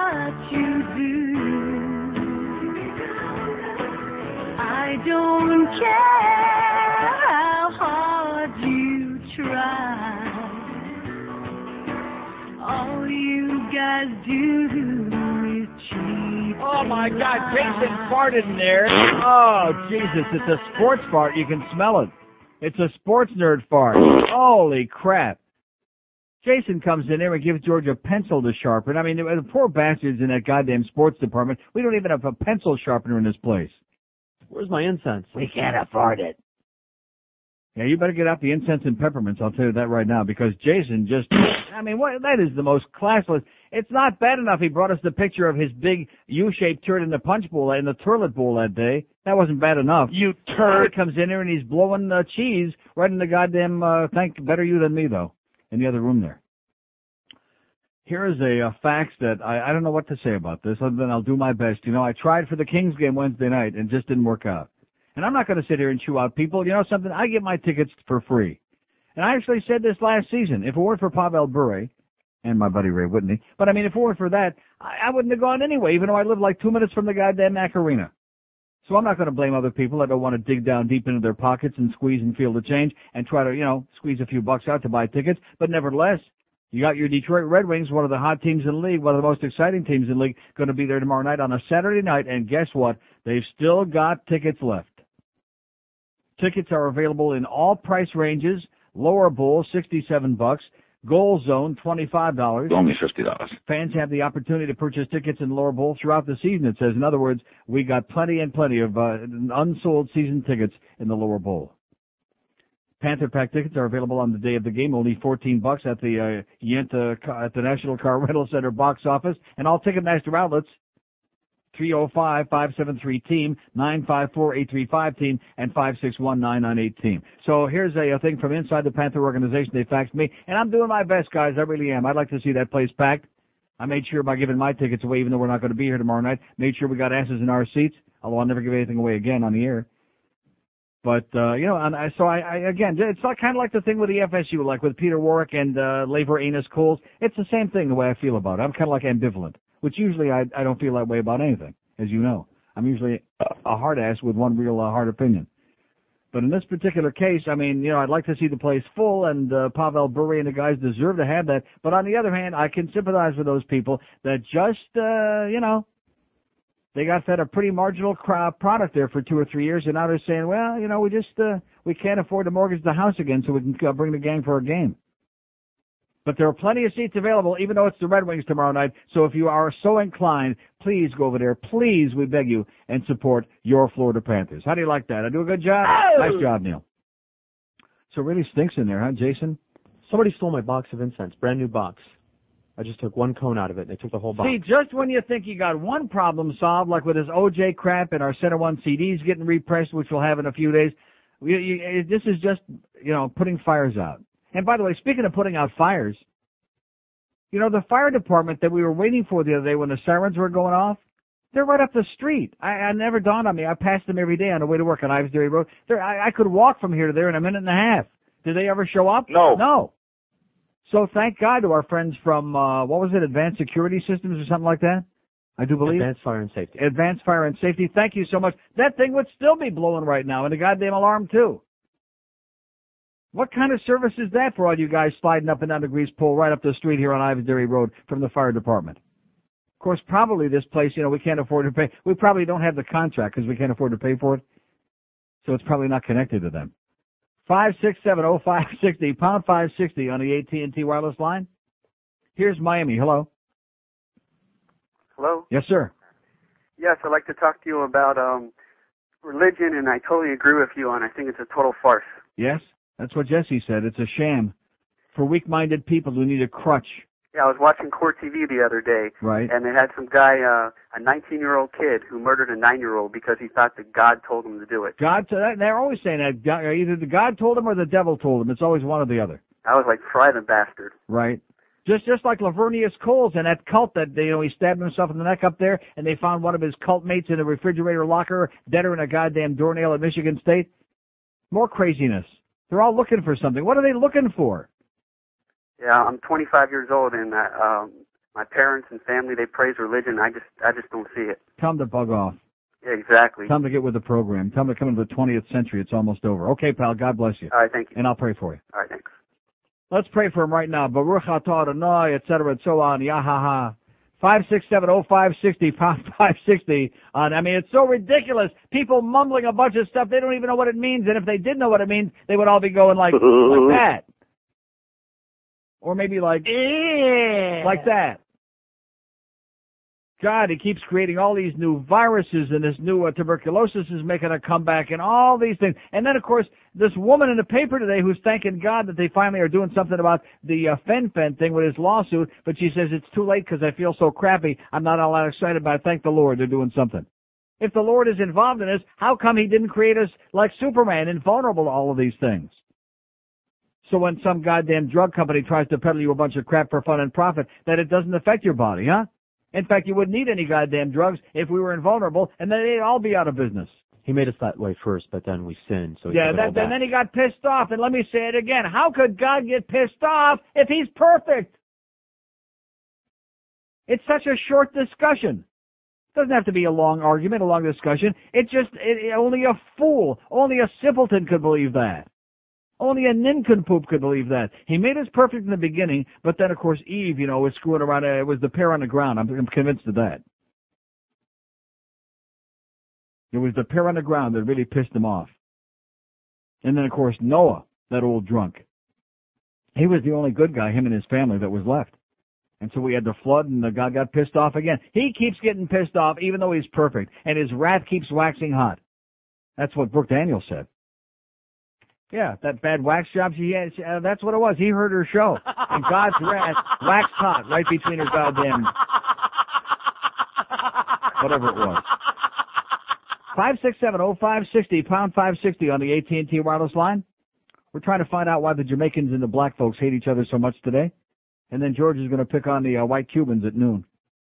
Here's Fort Lauderdale. Hello. Hey Neil, how you doing? Pretty good, sir. Uh, Kevin Spacey has a revolving closet door, huh? He's in, he's out, he's in, he's out. It's not bolted. Even. Jeff Cohen has never been in and out as much as he is. It's not bolted shut like Travolta and Tom Cruise, though, right? Right, that's correct. But uh, what I want to talk about, did you see Jesse uh, Ventura on Letterman don't last leave out night? Henry Winkler. What is it? Did you see uh, uh, Governor Ventura on Letterman last night? No, I was at the. Uh, no, I, I don't watch Letterman. It was a candy coated. I know. Letterman's a total uh, silly old man now. Yeah, too many pencils through the window. He didn't ask one question about the religious issue, and uh, it was just a glossed over interview. Yeah. Because there's uh, definitely uh, popular media is a tool of of the government. I'm, I'm Of, convinced. of course it is. These people, uh, it's the establishment. They all say, just like Tim Russert there on Meet the Press last Sunday, oh, do you believe in God? Do you believe in Jesus? He backs them up against the wall, and he puts them in a position where he knows he's going to have to give certain answers, or he totally loses all his credibility, because that's the American effing way. You can't really be a nonconformist and tell the truth in this country, because the establishment won't let you do it. Oh, definitely. Yeah, the two N words you cannot say on the idiot box is uh, nig and no God. Nigger and no God, right. And, uh, you can say nigger. You, oh, you can. You can okay. say sand nigger, too. That's what George is going to say. Hey Neil, that the show that precedes you, um, I can't stand it. Yeah. But there's one guy with an annoying weasel voice that Oh, talks yeah. in catchphrases. Who? Which one is that? Oh, no, that's uh, Beefo that talks in catchphrases. Yeah, he sounds like the runt of the litter. Who's that? That That's Beefo. Oh, that's Beefo. Okay. In fact, right. we're going to have the Beefo one after on Monday morning. Okay, let's No, I have a great day, pal. okay, bye-bye. And thanks for your excellent taste in uh, popular contemporary radio. It's Friday, you bastard. In theaters now, from the producer of The Sixth Sense, it's The Seventh Sense. I smell old people. Oh, me too. They smell like Bengay. Oh, like mothballs. They smell like albacore. Oh, like floor polish. The Seventh Sense. No, like an albacore stuffed with mothballs. Showing now. By the way, I think there was a, a sports part that uh, Jason cut in there. Oh man, it's seeping through. Here. Thank God George finally found his incense, just in the nicotine too. By the way, it's 11:30 at 560 WQAM. We got the Hank Goldberg show at two, and then we got Hank with Jimmy Johnson, which of course is not unusual because this week for some reason they become joined at the hip. And believe me, that's not a shot. It's just uh, I'm saddened by that. But Jimmy has certainly got Hank's ear. There's no question about that. Six to seven forty-five, talking baseball with my good close personal friend, the surly Donnie B. And seven forty-five, we got the Mets in the zona again. Five six seven oh five sixty pound five sixty on the AT and T wireless line. Maybe we'll have uh, some of our great Panther fans calling in and telling us why they don't go to those games. Is it the money? Is it the crappy product we had on the ice the last three years? Is that could that be it? Is it the fact they don't like that crappy food over there? What is the reason, huh? Or maybe they just don't give a crap. That could be it too. Here's a mobile in Sunrise. Hello. Yeah, Neil. Yes, sir.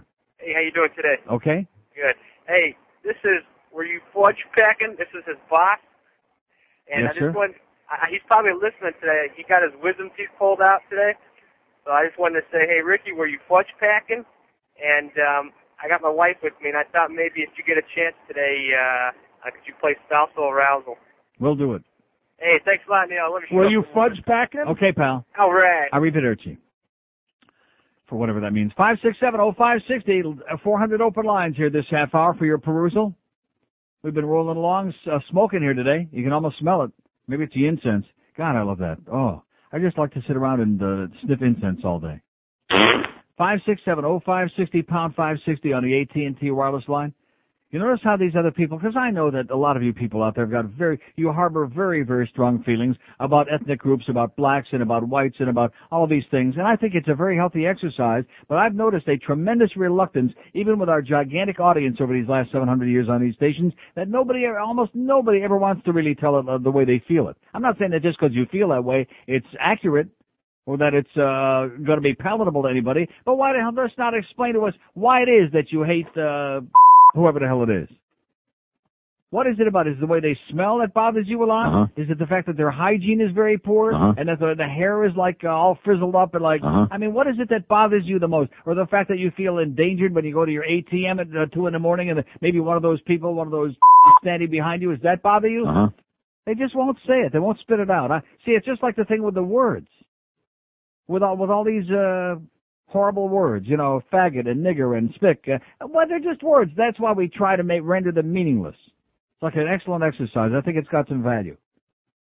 And if you just vent a little bit once in a while, I know most of you are afraid somebody will recognize your voice and they'll say, "Oh, that uh, Ed Schwartz over there, he's a real uh, piece of crap. He's an anti-Semite. He's a bigot. Whatever he is." And maybe he is. Maybe he is. Maybe Ed Schwartz is a piece of crap. But what's wrong with being a piece of crap? I mean, we can't all be great people like me.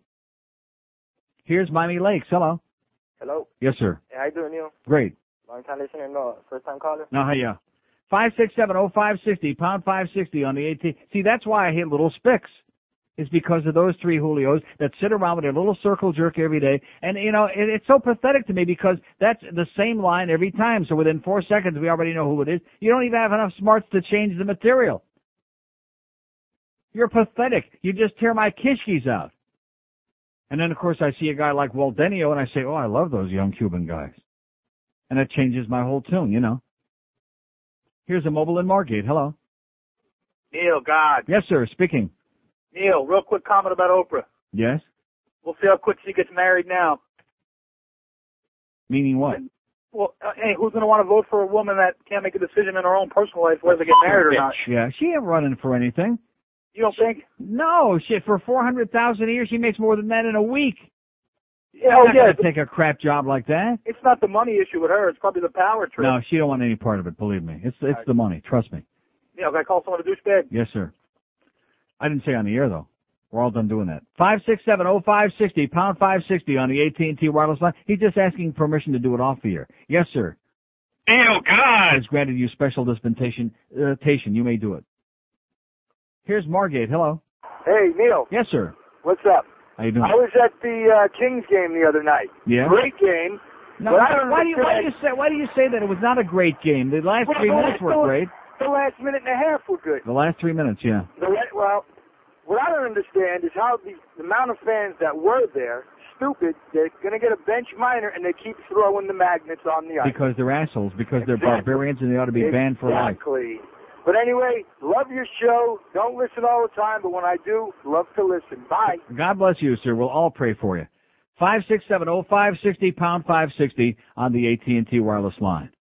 Nobody wants to tell us why they aren't coming anymore. Maybe they just all left. Maybe all the people that used to go, maybe they just didn't come back this year. Maybe they went someplace else and they decided we just aren't going to go back to that bum fork place. And of course, I can't blame them for that. Could I blame them for that? No. No. No way, Jose. I don't think that's it though.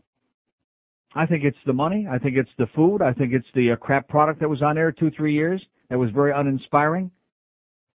I think it's a lot of the propaganda from the organization and that uh, there's a certain credibility gap there. I don't want to mention no names, but they both are the same. Murray? Here's a mobile in Oakland Park. Hello. Neil, Yes, sir. I can tell you why I won't go back. Okay. Thirty bucks to get in, nine dollars for a hot dog and a beer, and Right. the hot dog tastes like crap. Right. And A wilted that- weenie. What's that? A wilted weenie.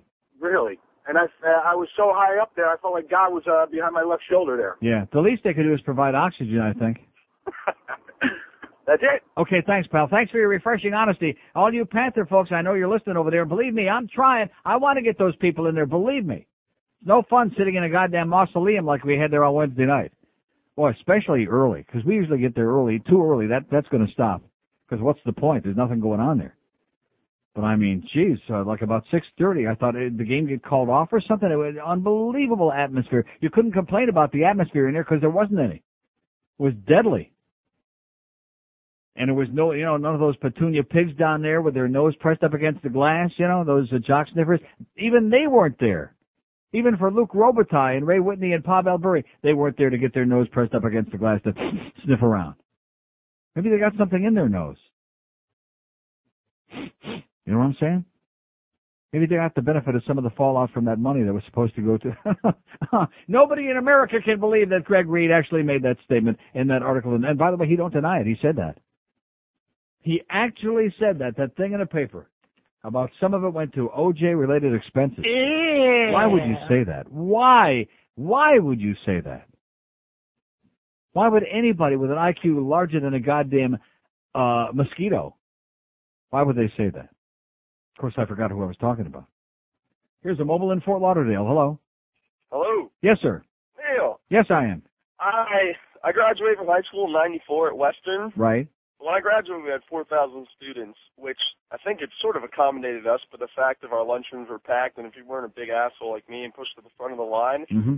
you would you, you wouldn't get your lunch until lunch was over, and then you couldn't eat or you'd be late for class. Right. As far as Flanagan goes, you know, if they didn't bus about 1,500 people from about 30 miles across town Mm-hmm. into the school, then you know it might be a little better. And I know that a lot of people come out here to the suburbs, all of these young schmucks that live out here in Pembroke Pines, Yeah.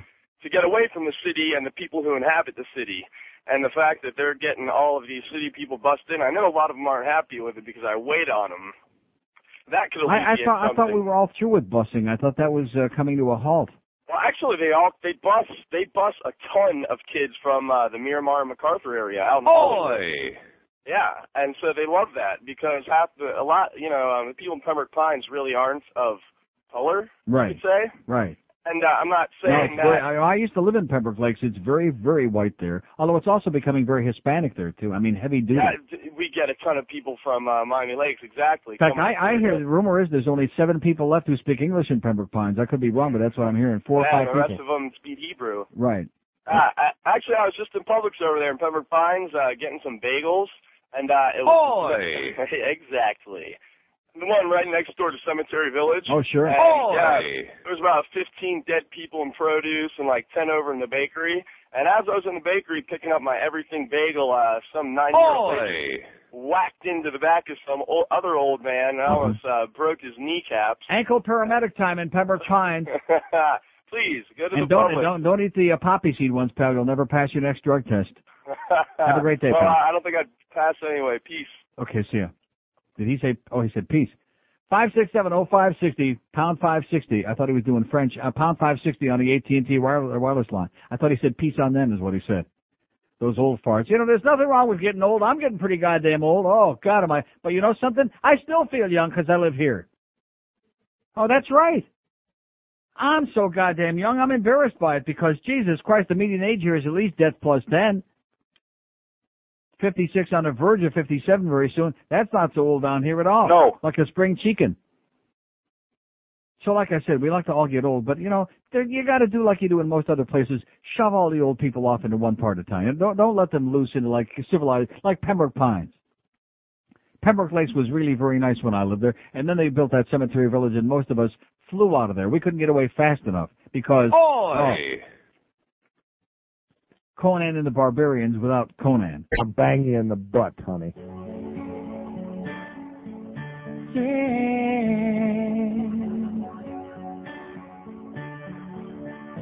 We dance like sissies, we sing like good seas, but we must tell you, we swear we're not gay.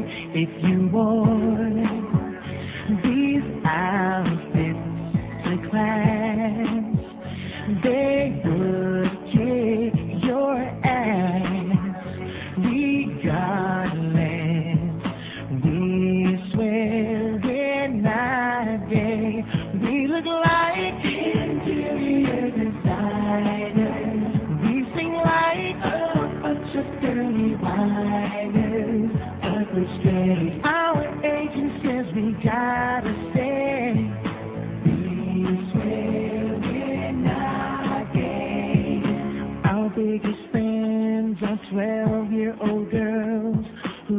Yes, indeed, yeah.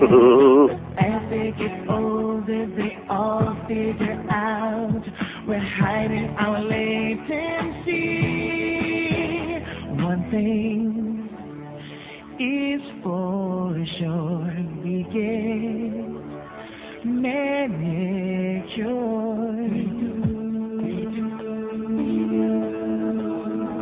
Wash our clothes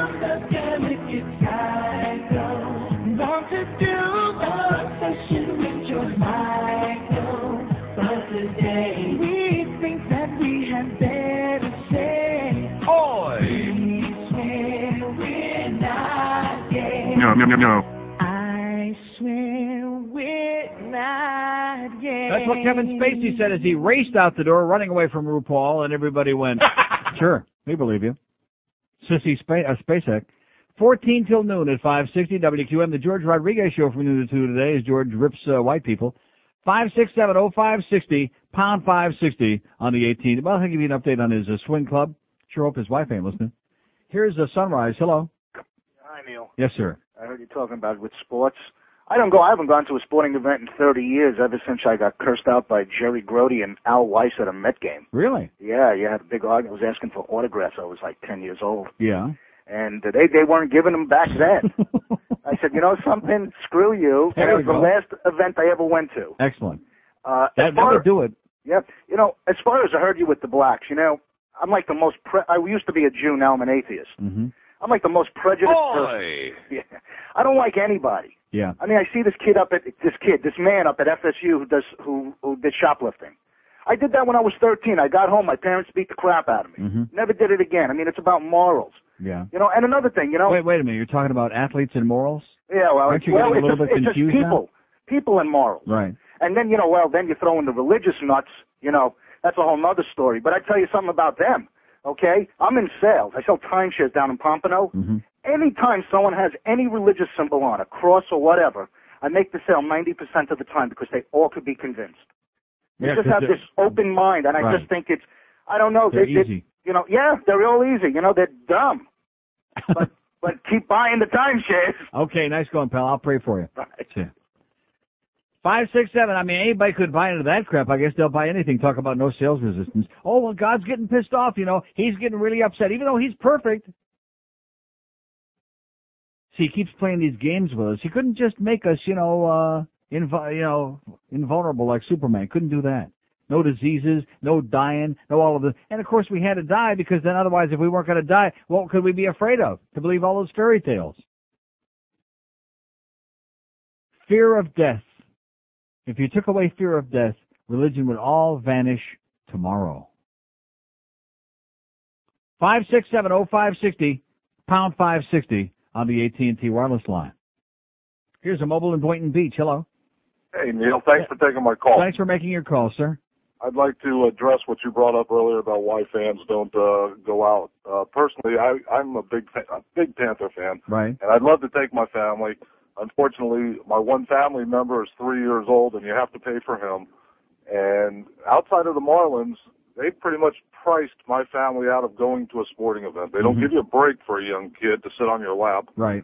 And Panther Pack, I'd love to go down and get a Panther Pack, but I live in West Palm, so I'm not going to drive down to NRC. And for me to go to my local ticket master, like there's a major concert going on sale tomorrow, Right. I'm in line with 200 people. It's not like there's any special line for Panther Pack only. Right. So, you- so you're in line with 200 other people for two hours just to get a Panther Pack. hmm Now, God bless the Marlins, and although it's been somewhat amateur, Major League Baseball is still Major League Baseball, and I can at least afford to take my my three year old and my wife to a Marlin game every now and then. But Right. everybody else has become too corporate and does not care about the family. It's interesting to see how desperate they're getting. Pat Riley, not only they have that full page ad for the heat in the paper the other day, but Pat Riley is running spots on this station where he's begging for people to buy tickets, and they're selling heat tickets for like eight and nine bucks in the nosebleed up there. You know, I heard that this morning, and if you take a look at this, if, if you take a look at the seats, they're obstructed view seats. You're not going to see anything. Right. I mean, I, I, I even gave that a shot. But you can soak up the atmosphere, though. It'll be great. Oh well, you know, you you bribe uh, bribe the usher and get down up front, but uh, uh, like I say, you know, that's not the right thing to do, and and and Major League Sports needs to take away a little bit from the corporate, from the skyboxes, and think about the families, or at least cut people with young kids a Yeah. deal. to to get the three. You're gonna make your money by me buying the the fifteen dollar styrofoam finger and the and the cokes and and the hot dogs and Mhm. everything else for the kid. At least let the kid in for free. Okay, amen. Thank, thank you. Yeah, you know, he said the magic word corporate. See, that they thought they were being real smart, real clever. With all these skyboxes and all the club seats and all uh, corporate, uh, you know, buying up all these big chunks of seats. And guess what?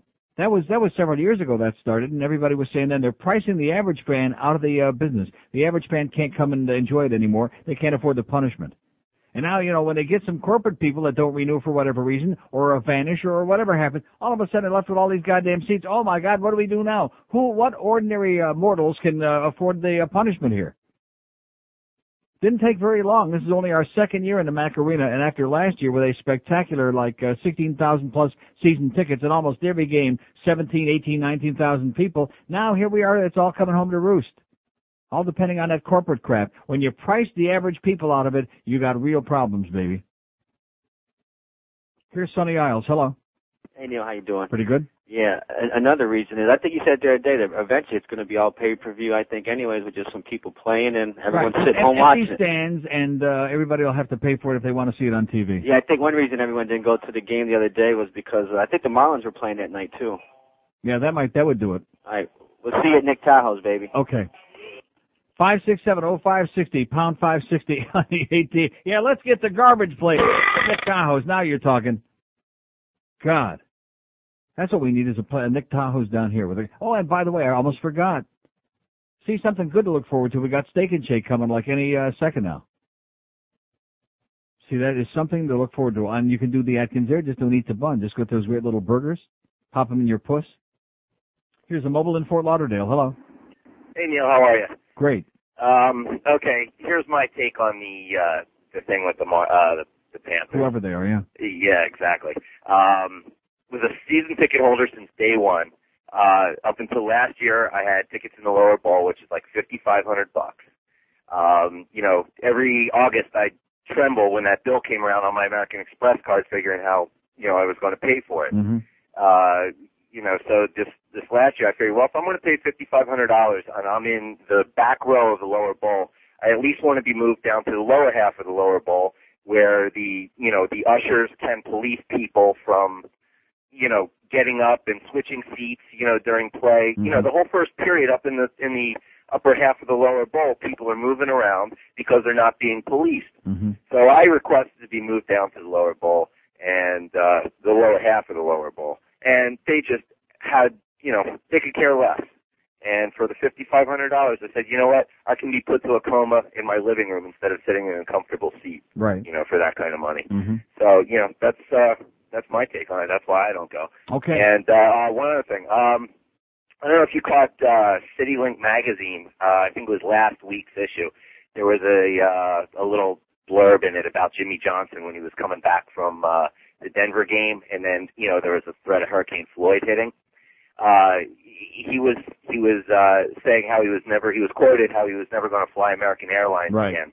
But did you read that? Yeah. Did you, did you catch that thing? Mhm. Okay. I I didn't know if you uh Yeah, but you know something? We all say that. We all say we're never going to fly American, we're never going to fly whatever, and then uh, your choices are so limited. You got you got no choice anyway. They got That's true, but he, he he was just an inconsiderate asshole as Yeah. far as you know. He he had no regard for anybody else, and you know the, no, no, the he's whole a, universe he's, a, he's a totally self-indulgent prick. There's no question about that. That's Jimmy Johnson. He is. He thinks the world revolves around him. Right, that's right. And uh, uh, in closing, But don't forget, uh, don't forget, we got a shot. yeah, exactly. A couple more times, right in the head. Okay.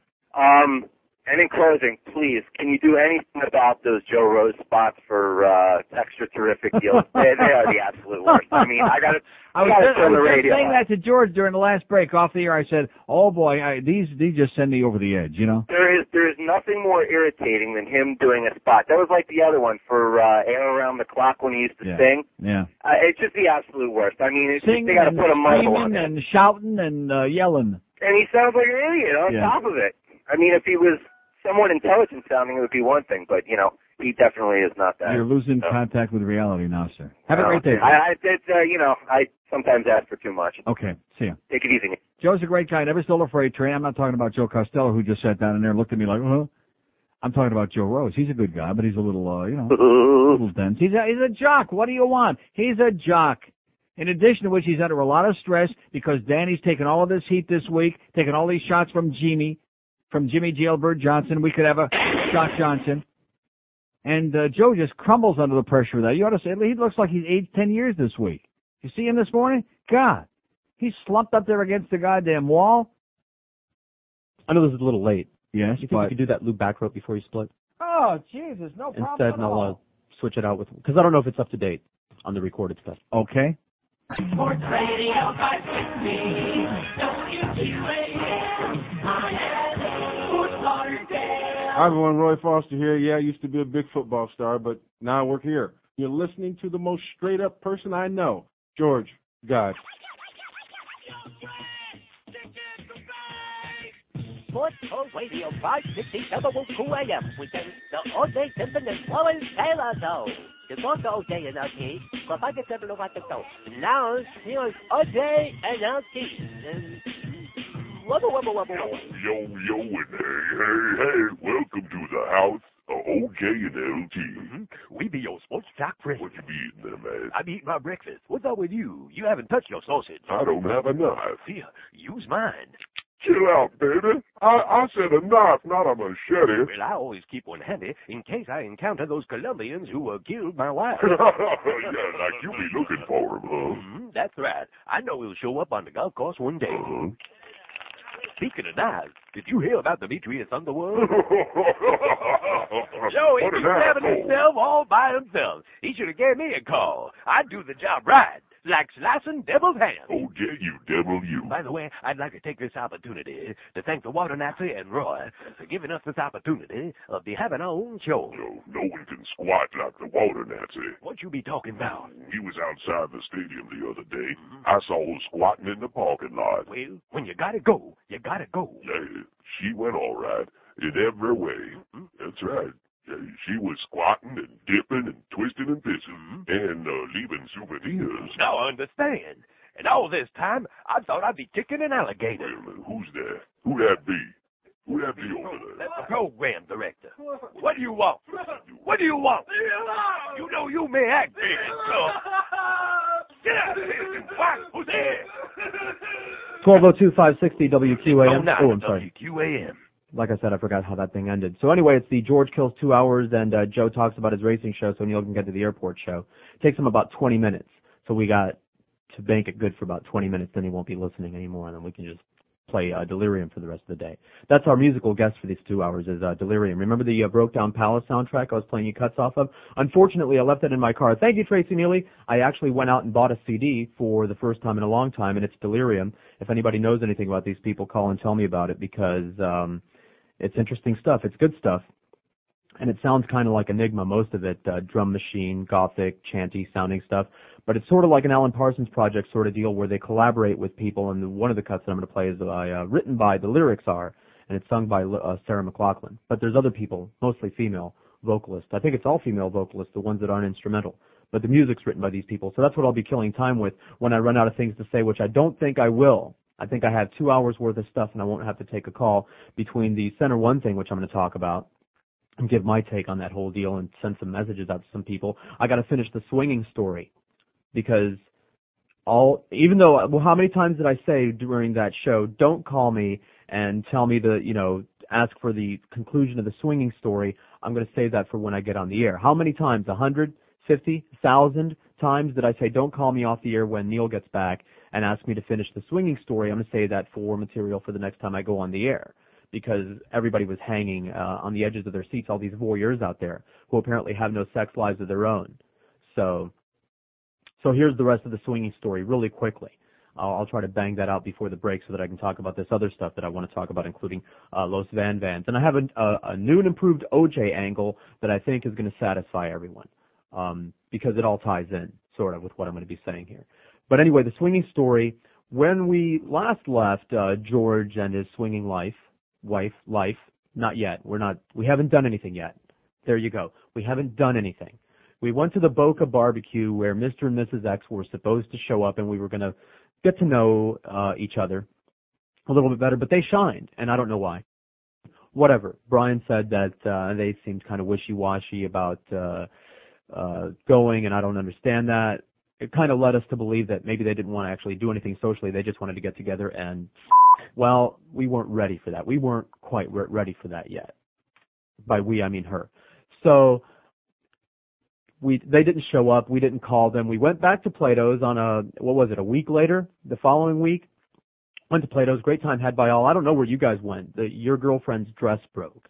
The zipper broke or something like that, and she couldn't put her clothes back on. Did you ever wind up in a towel? That was that was at the end of the night, pretty much. We hung out the whole time. with Anyway, and it turns out that girl that was coming on to me and everything, turns out she was a stripper, so she was telling the wife's friend that she's a stripper, so and you know how I feel about that. How do you know this? She told the wife's friend. Speaking of the wife's friend, see how this ties in? Remember my friend who we will refer to as Dudley Do Right on the show? I told you the story, but there's the, there's a rest of the story. Took a friend with us because uh, first of all, there were going to be more females than males, so there was room for another guy to come with. And I asked my friend to come along for various reasons, but most importantly because he had just had an incident the day before with his girlfriend. They were at a place. Her ex-boyfriend showed up and gets in my friend's face. My friend, we will refer to him as Dudley Do Right. You might have heard me mention him before as the guy whose wife was a slut and was bagging everybody that he knew she was having sex with all their mutual friends and he caught her and it was a big messy divorce and everything. And how the jackal missed her, I don't know. I guess I just never caught her alone. So, but anyway, every time I make a joke like that around him, he goes, "Oh, that's not funny, man. That's not funny." Yeah, it is. It's hysterical. Everybody else laughs.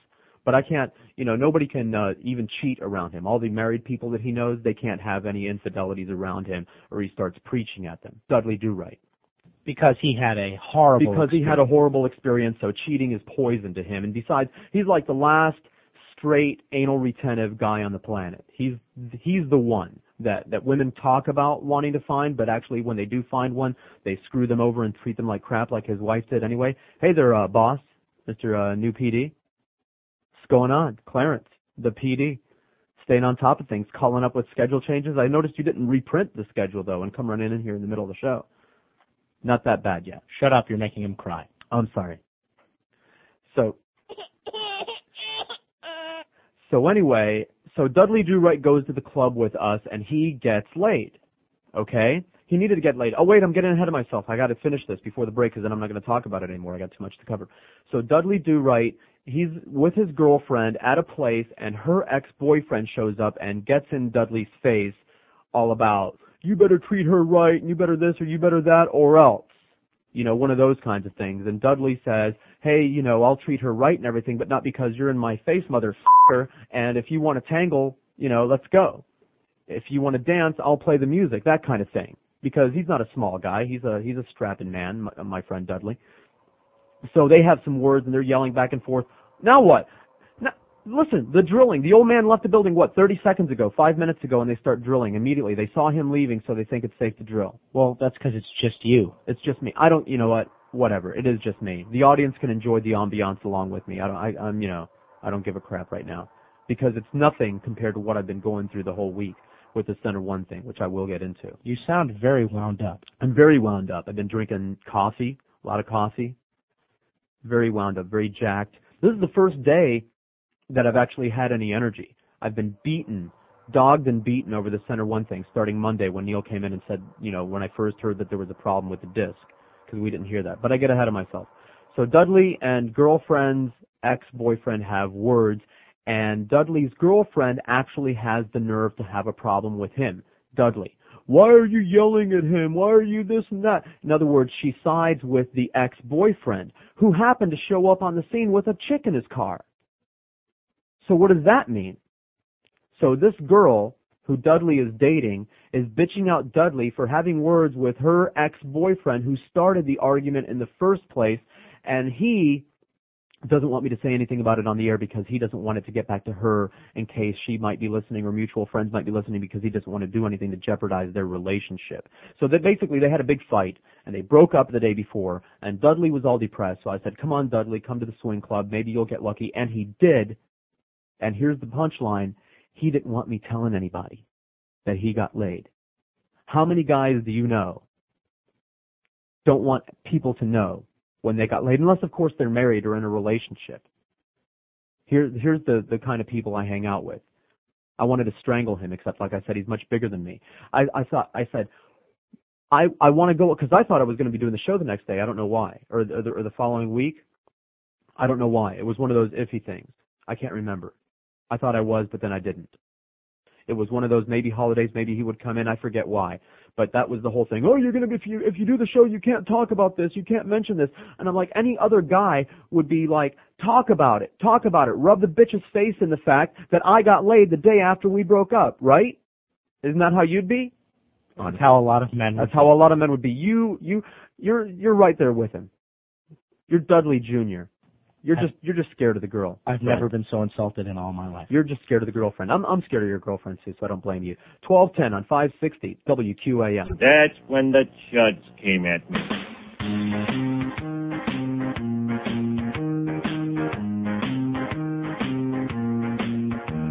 I love The Sopranos each week on HBO. By my TV, I'll be staying. Set up by Uncle June, Tony's mom's a loon. Now he knows who was betraying. He goes to therapy, takes Prozac daily, wants to be with Dr. Melfi. One thing I know, I just love The Sopranos. They should win all 16 Emmys. Cause Tony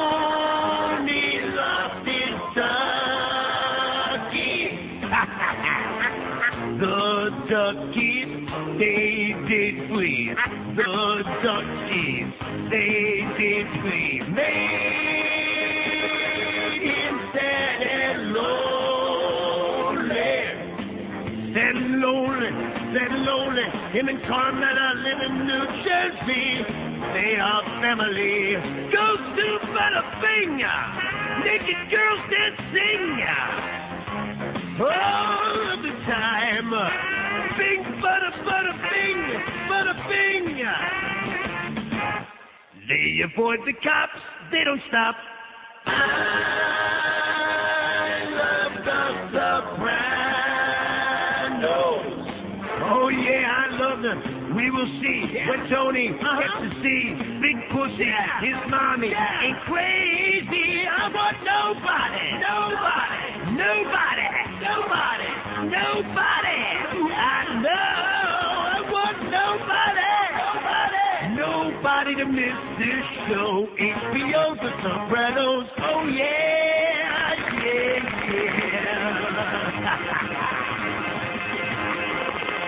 Twelve seventeen five sixty WQAM, and it is a great show. Thank you, Boca Brian, for taping the entire season for me. And we watched it like marathon fashion, and we're really depressed when we got to the last one. So hurry up, make some more of them. You haven't seen it yet, have you? He's going to give me a copy of the tape.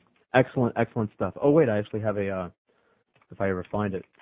Cunnilingus and psychiatry brought us to this. No, meddling and obfuscation brought us to this. I wanted to talk about the center one thing. Well, you think I should finish the swing thing. So here's where we are. Haven't done anything yet. Dudley Do Right and the girlfriend stayed broken up. She got back together with the ex-boyfriend that got in. See? See? How he bent over backwards to make sure that she didn't get her feelings hurt and she wound up going back to uh this asshole. And I and I told him, I told him she's she's a pig, you know, I didn't say she's a pig, I never saw the girl. Yeah, but I really liked her. I really liked her. Oh, doesn't it make you want to puke? makes me want to puke. Where's the puke? I can't find anything on this thing.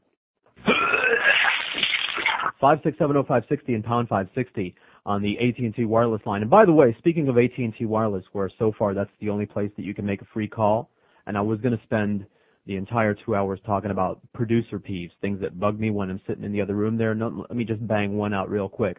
All you people that are calling on mobiles and paying for it, you don't get on faster than anybody else. Number one, we don't know if you're really paying for it or if you're lying, so I have to presume that you're lying because the city's full of liars. And number two, that's not the criteria for getting on fast.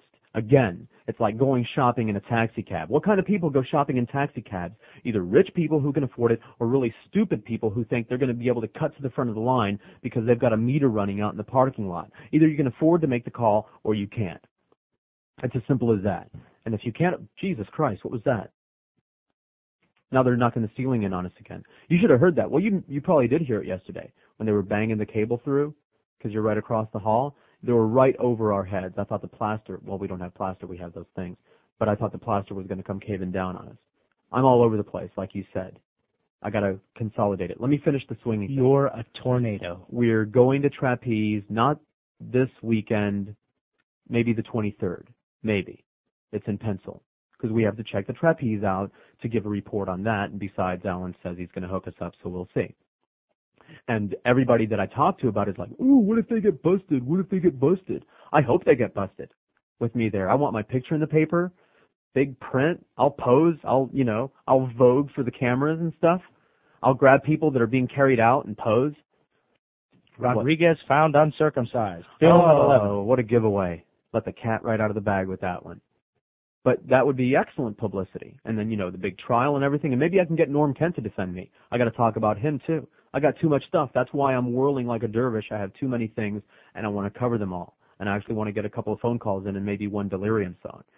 So this little old lady comes up during the appearance and she's, we had this long ass table. You wouldn't know because you didn't go because you were what, racing that day? I was racing that day. How'd you do? Very, very poorly. I'm sorry. But anyway, back to me. So we're sitting there and I'm like all the way at the far end of the table and this little old lady and she's she's shuffling by and she's looking in between there's people lined up kind of along the length of the table in front of us and the center one people are on the left and we're over here on the right, my right. And she's you see her coming down the length of the table looking in between everybody. Are you George? Where's George? Are you George? And get you know, to everybody until she finally gets to the end and gets to me, yeah, I'm George. I listen to your show. You do a very good job, but I gotta tell you. And she leans in close and waves her gnarly, shaky finger in my face. Don't do it. Don't do that thing that you're talking about doing. The swinging thing. Don't do that. I never did that, but I knew some people that did that. And that, and it went very badly for them. They got a divorce. Both couples got a big fight and got a divorce. Don't do that thing. So everybody's like really concerned about my sex life now. I think it's very sweet and touching. So anyway, that's where we're at. Nothing has happened. We're going to trapeze and maybe there'll be some better looking guys there. Maybe the wife will get appropriately drunk. You need And- to make your own mistakes, man. I'm telling you. Exactly. And and again, I'm not content to sit on the sidelines and watch other people. I want I want to be able to uh talk about this you know, like an informed person to be able to say yeah, this, yeah, that. The only thing, you know what, something that never came up while we were talking about it that actually is a concern. Now everybody around me is going to think that I'm after their wives. Let me just say this. I'm no more after their wife now than I was five minutes ago. Okay? I'm after everybody's wife anyway. Everybody's after everybody else's wife. We just don't admit it. We just don't talk about it. Okay? But somehow, like when you're a swinger, which I'm not, all of a sudden it's like, oh, he, he invited us to a party. Maybe they're going to make a pass at us. You know, no more than any other time. You know what I mean? In fact, they should be happy that you've come out with this. Because at least now they know to keep an eye on you. Before, you were like Mr. Stealth Bomber. Uh, yeah. Uh, But that's every guy. I mean, you don't trust your male friends, do you? Really? Some of them I do. Ah, get Anthony? out. Anthony, all right. Anthony, Anthony. He lives by a code. What if he was drunk? Doesn't matter. All right. In fact, there are some I trust more, and Anthony some I might be coming less. with, right? You are you are one of the less. Yeah. No, don't trust me. Don't trust me at all. At all. Drunk, sober, whatever. It's the jackal, baby. I can't help it. The boy can't help it. So anyway, that's it. Done with the uh, the swinging thing. How much time? Now we can get into the center one thing, the CD. Everything was going great.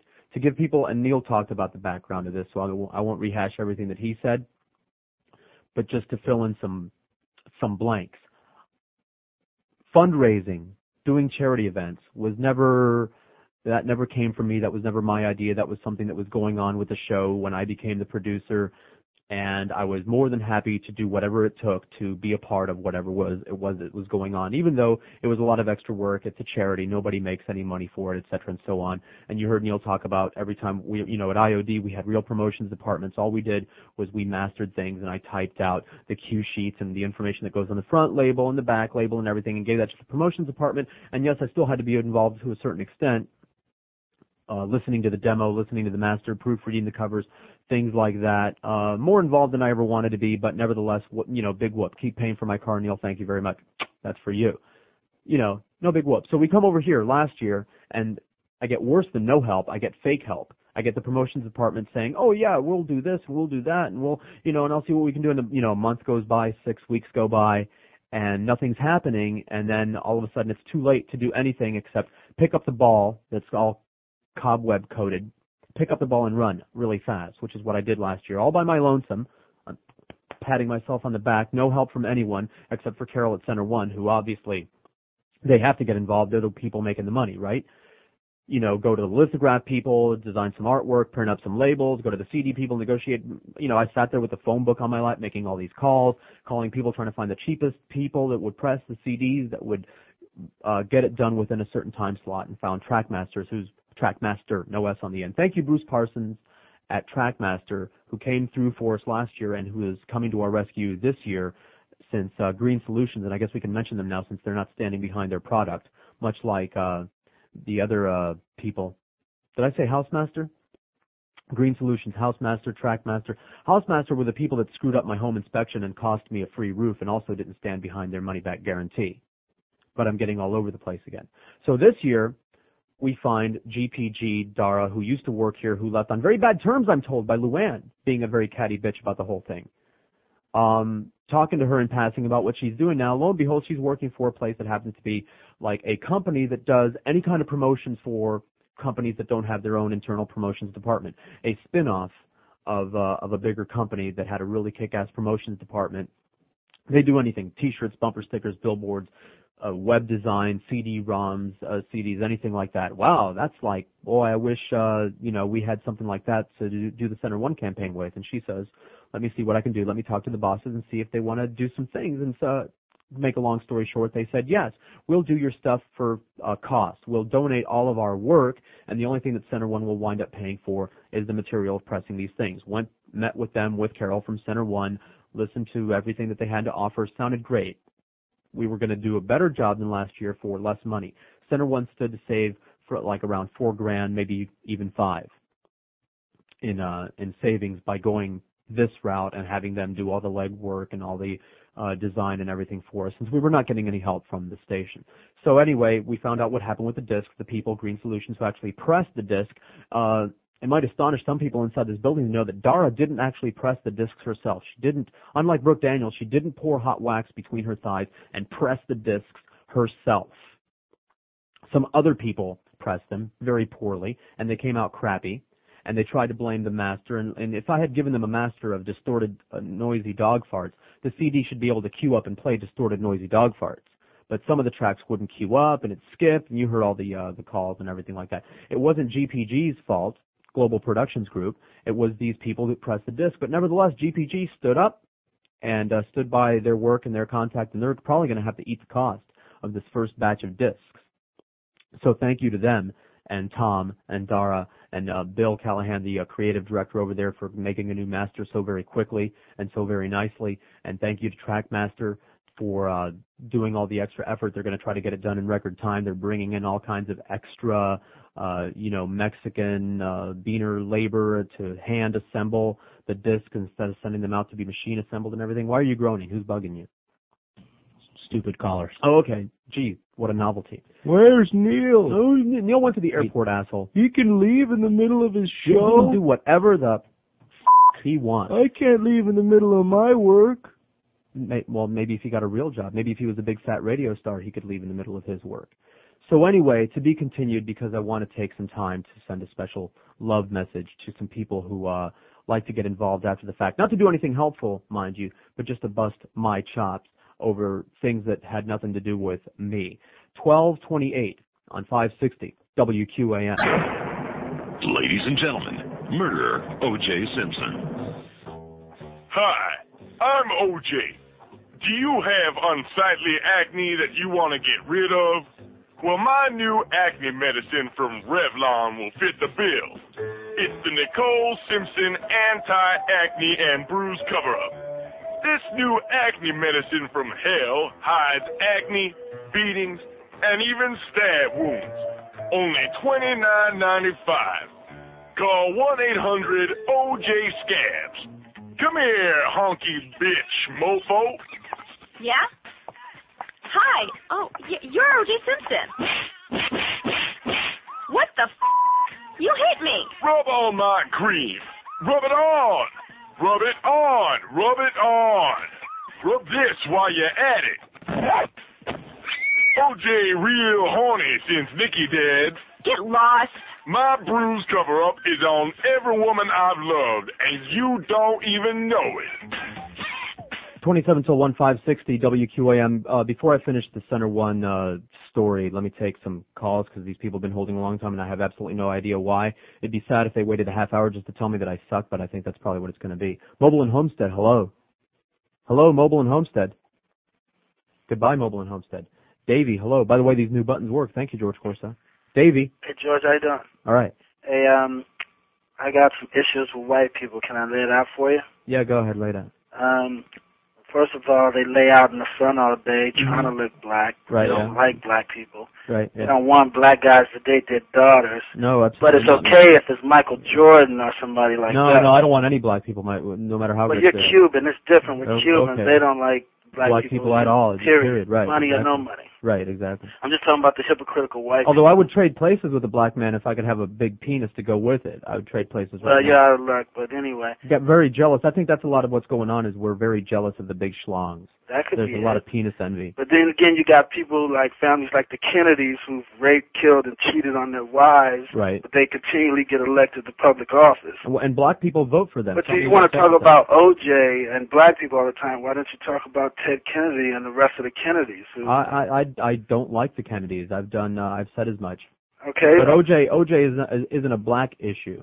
I don't dislike OJ because he. well, there's a lot of white people that have killed their spouses. But that doesn't make it right, right? Right, it doesn't make it right. also So talk about some of them sometime. You Huh? know, black talk, people I'll who talk listen about to the- everybody. It's just that Joe's uh, host. Black people who listen to this radio station get tired of you just harping on Well, then OJ. they better go listen to WEDR because I'm going to be talking about OJ today because he's a murdering scumbag and we don't want to be associated with him. But if you want to stay tuned and listen to what I have to say about OJ, I think you might be pleasantly surprised. Mobile in Coral Springs, hello. Hey George, how you doing? What's up? Hey, I wanted to ask you about um, if you gotten any feedback on um, um, Phil Hendrie's new show. No, except that it's on. Wait, wrong line. Kendall, hello. Hello, Kendall. Hi, Hi. George. Yes. I want to give you some support. The previous caller, the penultimate caller, Mm-hmm. um, I think that you have it right uh, on. I hope that whatever you're going to say about uh, O.J. Simpson is not too outlandish.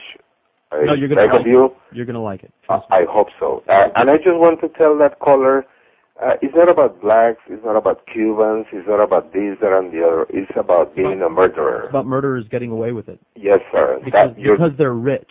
that is okay? correct. If OJ had been a po black man, he'd- No, no, he's a nigger with money. Right. And now, when he gets caught in the trap, then he starts reaching out to his people. That's Right. wrong.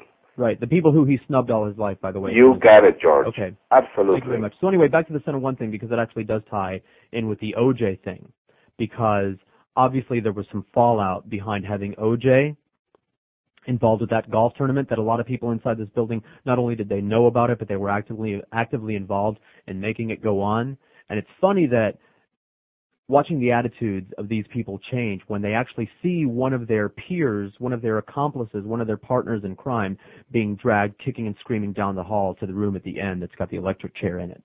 All of a sudden, everybody's starting to scramble around, covering their asses, distancing themselves from the event, and especially the OJ aspect of the event, and also calling up people who had nothing to do with it and busting their chops, like uh, like somebody called me on the extensions a couple days ago, uh, third degreeing me over, uh, you know, who, how did we get hooked up with these people, and uh, why didn't we use the same people we used last year, and why this and why that? It's really amusing to me to be third degreed by people who aren't my boss, by the way you know, had them ask a whole bunch of stupid questions about something that they had nothing to do with because the only involvement that the sales department has with Center One is trying to get in, Neil into as many places as they can for free to give a big kiss on the forehead to blue chip sponsors, which is all fine. Which is fine and great as long as the sponsor is doing the right thing, which Spec's is doing this year, by the way. We appreciate everything that they're doing, but nevertheless, they're getting Neil Rogers in their pad for free on several occasions throughout the campaign, not to mention we talk about them throughout the campaign.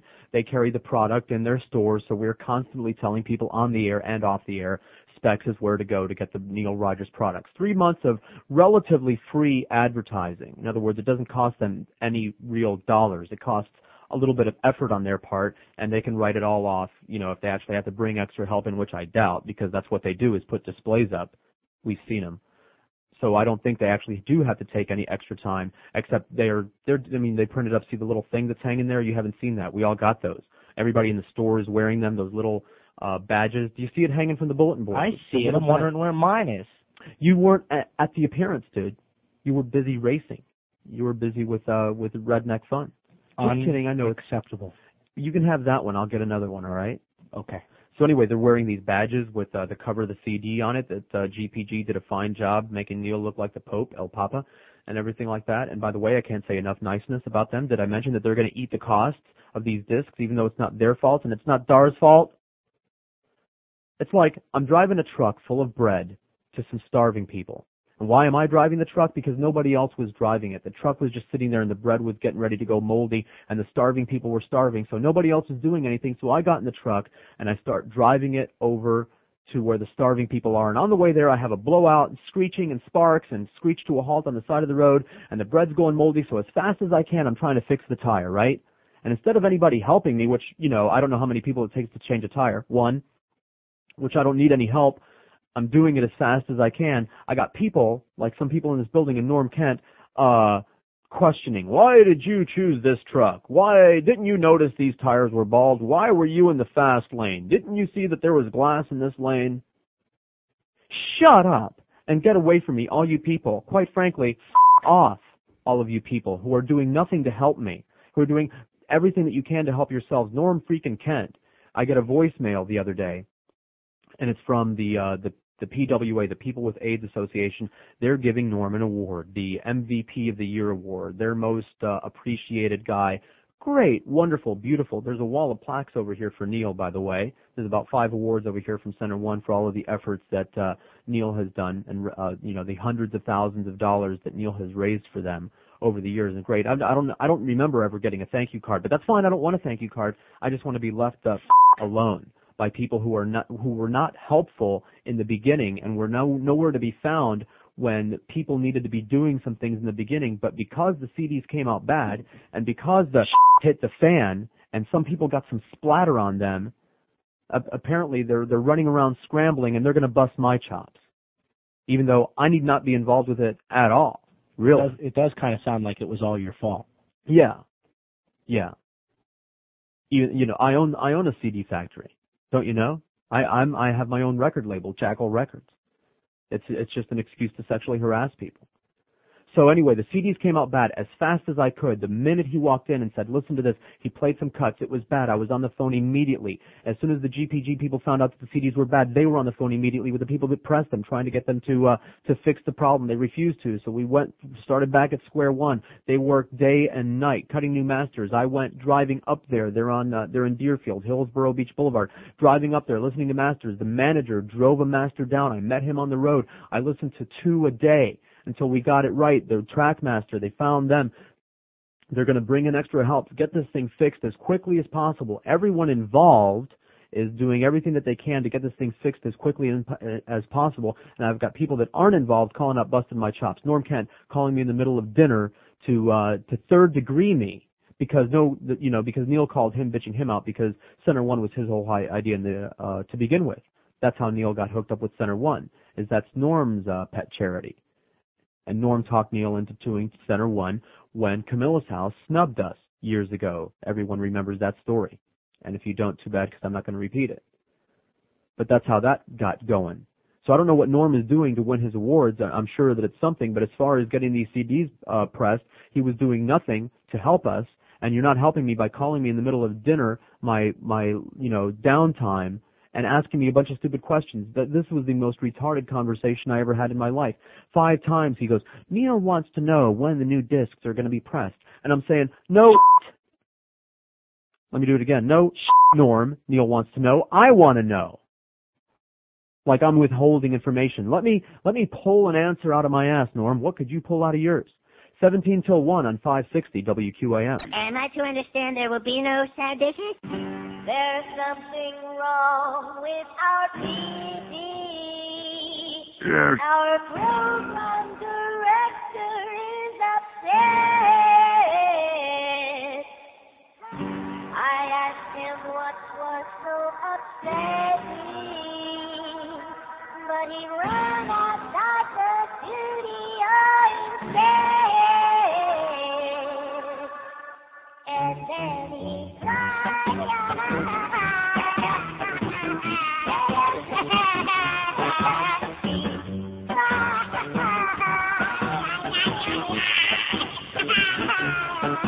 Poor he was wondering why no one ever talked to me. He was and then he buried his head in his sleep.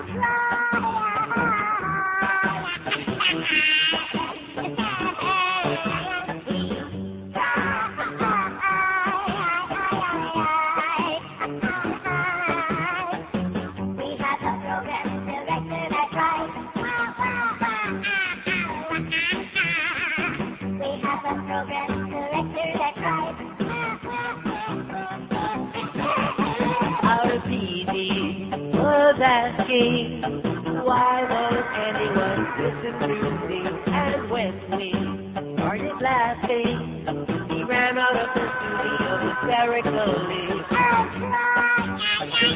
We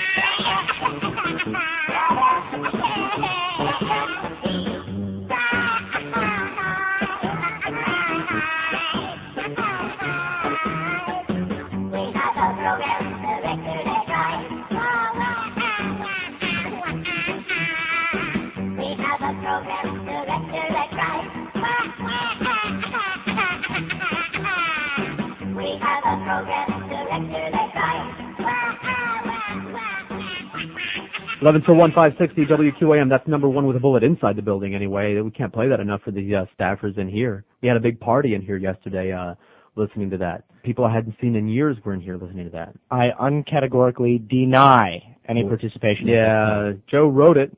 Joe Castello wrote that song, by the way. Suggested the lyrics and the music to uh, to Boca Brian. So anyway, uh, continuing right along, there's this message. Uh, PWA people with AIDS are giving Norm some big uh, hoity-toity award. The question that they uh, are asking is, will Neil would would Neil Rogers like to present the award? So I ask Neil and play the message for him, and he says, and I quote, "When they're giving an award for the most useless son of a bitch on the planet, then I'll present it to Norm Kent." I'm just quoting there, Norm, in case you might be listening. You know, but you pissed me off, and I don't, you know, and I don't know what I did to deserve it. Thanks, by the way, for putting me on Neil's contract, for putting that post-it note on the back that says, "Oh yeah, and George too," even though it didn't say anything about my bonus, and I had to fight these people for a year to get my bonus. For two years, I was making less money than I had been. I came over here for a pay cut, basically, is what it amounted to, because he didn't put the word bonus in that uh, paragraph that mentioned me, that says, "Oh yeah, and George too." That's right at the end of Neil's contract, right before you know the people sign it. But thanks, Norm. Thanks for thinking of me. He called so so Neil said that and uh when all this crap happened about the CDs, Neil calls he he was calling everybody and just bitching them out for basically not being involved in the beginning. You know, he was lashing out in all directions, like hitting the fan. It was going everywhere. And uh last time I checked, I was the only one inside this building that was actually that actually A had anything to do with getting the product made, the different products made in the first place. I was the only person inside the building that was doing anything to get the problem fixed as quickly as possible in the second place. But we got Norm calling up. So Neil called him. He calls back four hours later on the hotline, which Neil can't uh, talk off the air on, and he knows that, but he still continues to call that number for some crazy reason. And uh, returning Neil's call, and it was right towards the end of the break, so really quickly, right towards the end of the break. Neil, it's Norm. What should I tell him? Neil gives me the message to tell him. That was four hours ago. Tell him it's been taken care of. Tell him to bug off. I give Norm the message. He says okay. I say okay. I hang up and start answering the calls. There were about three or four lines ringing at the same time. There were only two calls on hold. You know how it is when you're doing a talk show. You want the people locked up and loaded so that you can talk to them. And uh, Norm does talk shows, or at least has once upon a time, so he's supposed to understand that. He calls back. I don't appreciate the rude and unprofessional way that you just hung up on me. I said, Norm, I thought we were done. You know what I'm talking about. And he's all surly now. I said, Norm, you've done this before. You know what a producer's supposed to do. Don't get the, don't don't be that way with me. Don't be that way with me. And now the phone lines continue to ring, and Neil's getting a surly look on his face as he does when I'm sitting in there hawking a chinik with somebody and not producing the show. Because if there's one thing that Neil always holds true to is no matter what's going on, he's going to do a quality show. And then after the show, he'll you know go nuts to the appropriate people, etc. and so on. But while the show is going on, he's doing a show. And while the show is going on, I'm supposed to be helping him do the show because that's my job as a producer, something that Norm Kent doesn't understand. So he's calling me and bitching me out, bitching me out, and again preventing me from doing what I'm supposed to be doing. And Neil's going to be pissed at me any second now, and he's bitching me out about that. So I got to listen to that. And then he calls me at home with this ridiculous conversation. Well, Neil would like to know when the everybody would like to know, you moron. We would like to know. And Neil will know the second I know, like I'm holding information back. But anyway, so that's my venting. And now the OJ thing. Because that ties in with the Luann thing. Which that's the explanation for there. Why is she calling me up, giving me the third degree, acting like she's my boss, asking me a whole bunch of questions? Number one, because she had an axe to grind, but you know, with Dara. You know, she didn't leave on very friendly terms. She left on very unfriendly terms. Everyone leaves here on very unfriendly terms they usually leave uh, being carried off by the people with the butterfly net and the white coats. The good humor men come and drag them out of here. This place is the opposite of an insane asylum. It's a psycho factory. You know how an insane asylum is a place where crazy people go to get better? This is a place where well people come to go crazy. And they're usually dragged out, foaming at the mouth, babbling like idiots, wrapped up in a straitjacket. No one leaves here on good terms, and I applaud Dara for hooking up with a good outfit the GPG people are an excellent outfit up in Deerfield Beach. I recommend them because they stand by their work. Unlike Green Solutions, unlike Housemaster who screwed me out of a new roof, and when I called him and said, hey, your roof, uh, the inspector really screwed us and said that the roof is fine when it's not, oh, you're a liar, your wife is a liar. That's how many companies are there are a few companies, as far as I know, that when a mistake happens, are very quick to jump up, take responsibility, and scramble to fix it as quickly as possible, which is what these people did. And if it weren't for these people being in the middle of it, Center One would have to eat the cost of those discs, of producing all those crappy ass discs, since the people who produced them are not accepting responsibility for it. So thank God we have these people, and they're not making any money to begin with. They're going through all this grief, hours of work, and now hours of rework and probably going to wind up uh, spending thousands of dollars covering up other people's mistakes over a project that they were doing for charity, uh, you know, just to be able to put their logo on the disc and on the T-shirt. So thank you to all those guys, Tom and Dara and uh, and Bill Callahan and the uh, creative uh, services creative director, who burned a mean demo. You should listen to that thing. He made some of the bits sound better than uh, than the originals running them through the equalizer and the doohickey and the uh, Yehudi Framus and all that stuff that he did. Excellent, fine job.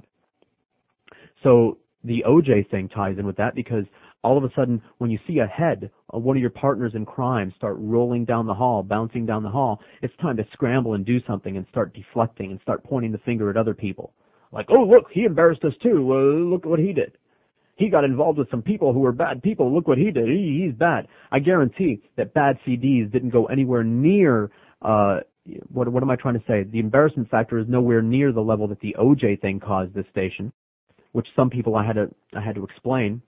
And I'm sure some of my other coworkers also explained to the management here, uh, how absolutely embarrassed we are to be associated with it. Because when you're dealing with a public product like a radio station, everyone knows where you work everyone knows you're part of that radio station. When the radio station sponsors an event and OJ shows up, all of a sudden you're all involved. I was getting it. Were you getting it from uh acquaintances and friends and things like that? What are you guys doing about promoting OJ? Were you getting that? Absolutely. Yeah, and it's This embarrassing. one Even calls on the motorsports show. Right. What the heck's going Right. on? Right. Because people on the outside think that the whole station is is party to this uh, event of bringing this uh, this hack and slasher murderer uh, in amongst us, when actually it was just a small group of people, plural, small group of people uh, that were involved with that whole thing, that were accomplices at least, um, you know, by not doing anything about it, even though they knew very well that he was going to be there, if they didn't actually go and help him be there like I said, like it says in that article, we're still sorting this mess out. And I think that finally Greg realizes uh, the hostility and the animosity that people feel towards this man because uh, a lot of people have been leaving uh, hate voicemail on his voicemail and everything like that. Because he wouldn't believe anybody when we were telling him that sponsors were walking off the golf course and clients of the uh of the country club of of uh, Lago Mar were walking off in disgust. You know that eh, that's just a couple people playing it down. Because some people think that the OJ thing is funny. Some people think it's no big whoop. The rest of us think that it was you know highly embarrassing and uh and whatnot. And now it's I'm out of time and I got to go for the break and I haven't even started on Los Van Van yet. Like I said, I'm going to be able to talk an hour. I'm not going to get the uh, song by Delerium in either. Hi,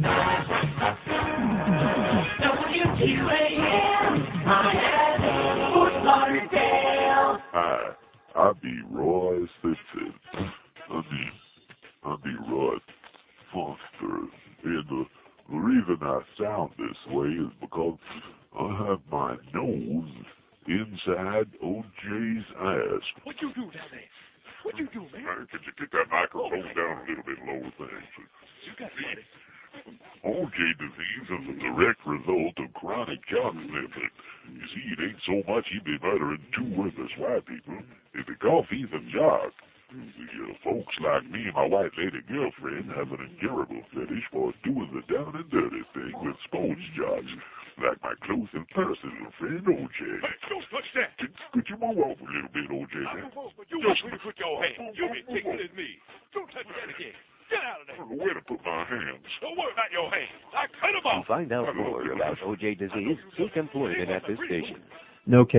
Three 560. Whoa, this overhead just goes up and down and back and forth.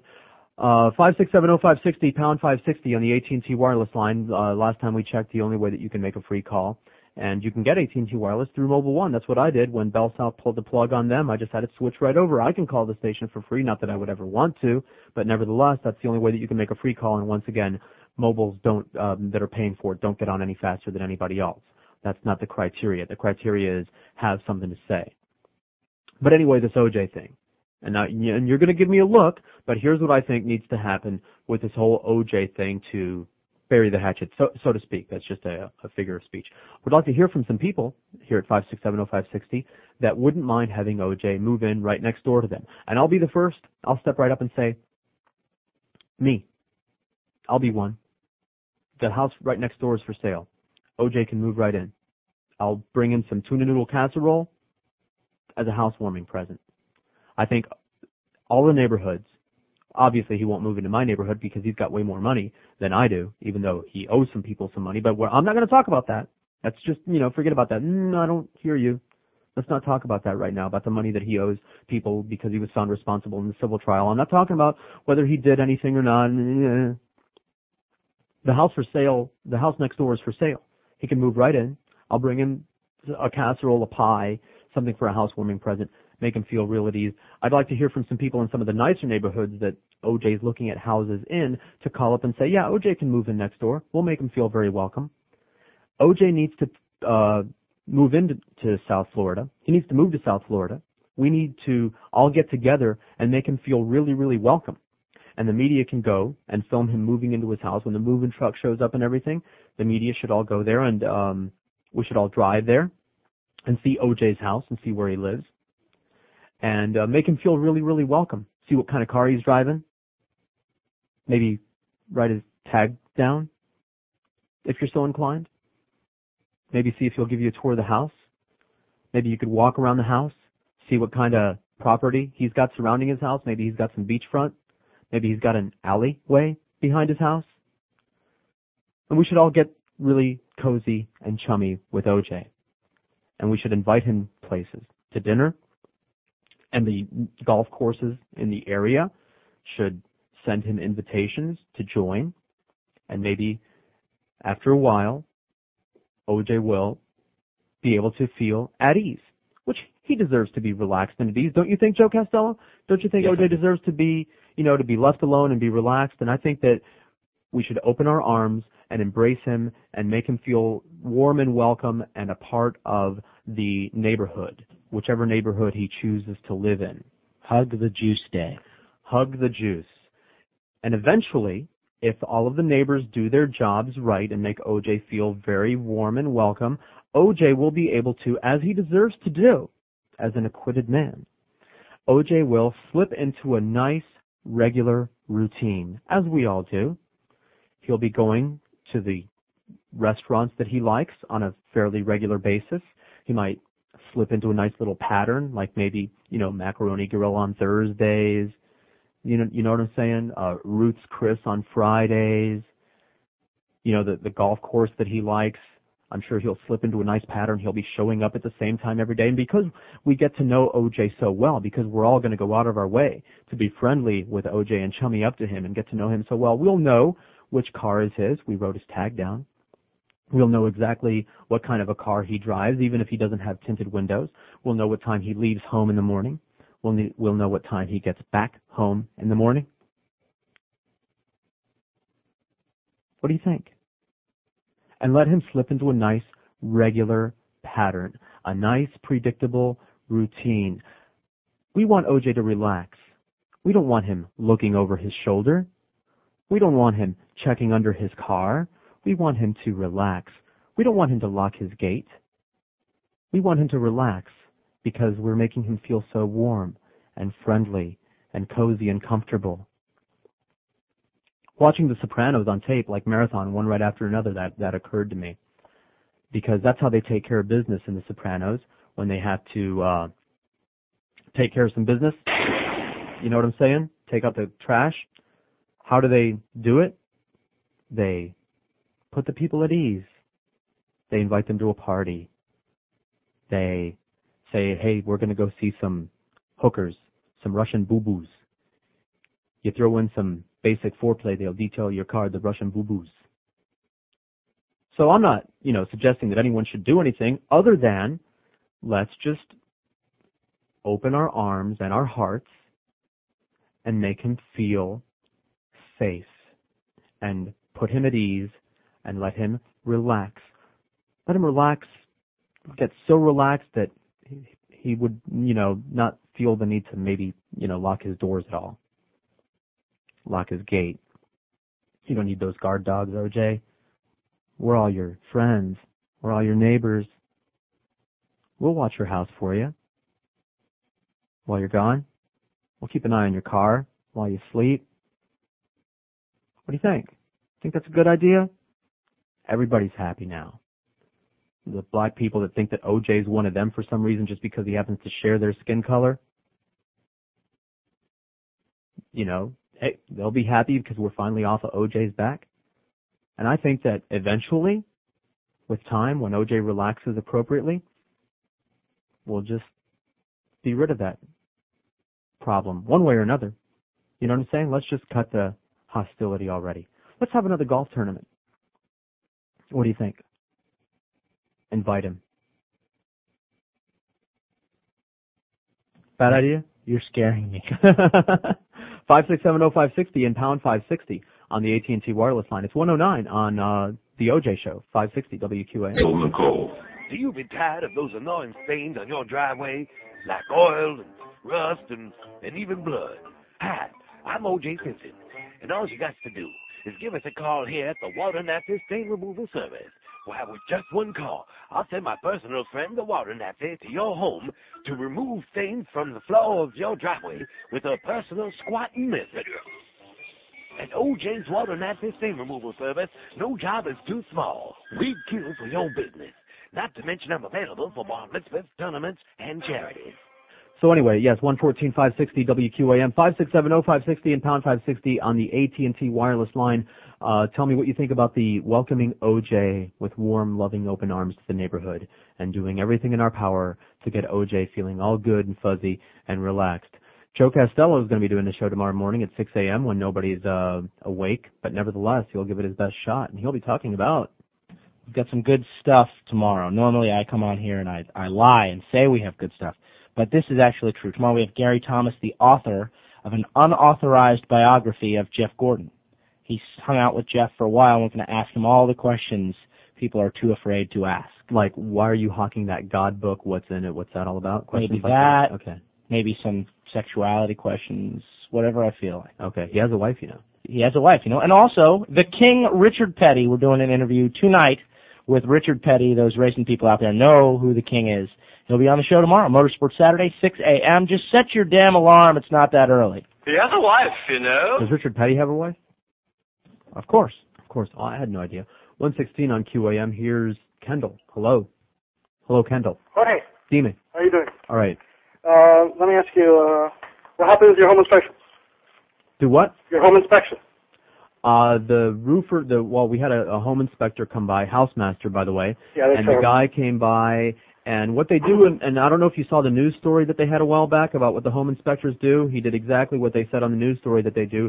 They write down, like they have this little form that they fill out where they just check off boxes, Right. or write these really general, vague, abbreviated chicken scratches on their little form there. Right. But then while they're walking around with you inspecting your house, they tell you things like, you know, they give you details verbally, Right. right? But they didn't what write the it guy down. told what the guy told the wife was, "Oh, you got three little leaks here. This is a great roof, no problem. Don't let anybody sell you a new roof. You got a great roof." And he didn't write anything and, down. and the roof was completely, completely rotted through. All right, Okay. every square inch of wood on that thing was rotted through. And the thing about it is, is that the people that were selling the house, the uh, owner had died, and the family wanted to unload the house fast, which is why we got a good price on it. Right. And one of the deals that we hashed out with the people because they understood that it was an old house is they agreed to kick back from our down payment whatever it cost to fix whatever. Right, You know what right. I'm saying? To bring it up to snuff. Right. If the guy had been accurate about the report and said that it needs a new roof, the people would have said, okay, what's the cost of the new roof? You know, whatever you got screwed with four grand, but I got screwed. He wrote down something like 800 bucks or something to uh, to fix the roof. So yeah, I had to eat that, and they didn't accept responsibility. That's what pissed me off the most. If you make a mistake, people make mistakes. Well, Housemaster is huge, that's probably why. it's huge. They advertise on Jeopardy, but this guy Yeah. that I talked to, Craig, I won't say your last name, he was so incredibly rude and adversarial. And when I told him what the guy was telling us when he walked through the house, his only response was, "No one said that to you." Right. No one said that to your wife. So basically, I'm a liar. The wife is a liar. You know, and you know, and they got you by the short ones because I don't have it on tape. You know what I'm saying? Right. He's got the paperwork. Well, according to the paperwork, it says here, and you can interpret their chicken scratches any you know five Right, ways right. you want. So anyway, that's what happened. But thank you, Wizard Roofing, for uh, coming to the rescue and working out Let me ask you, know, a deal I can stand. He just gave you the report right there, or did, did they send it to you?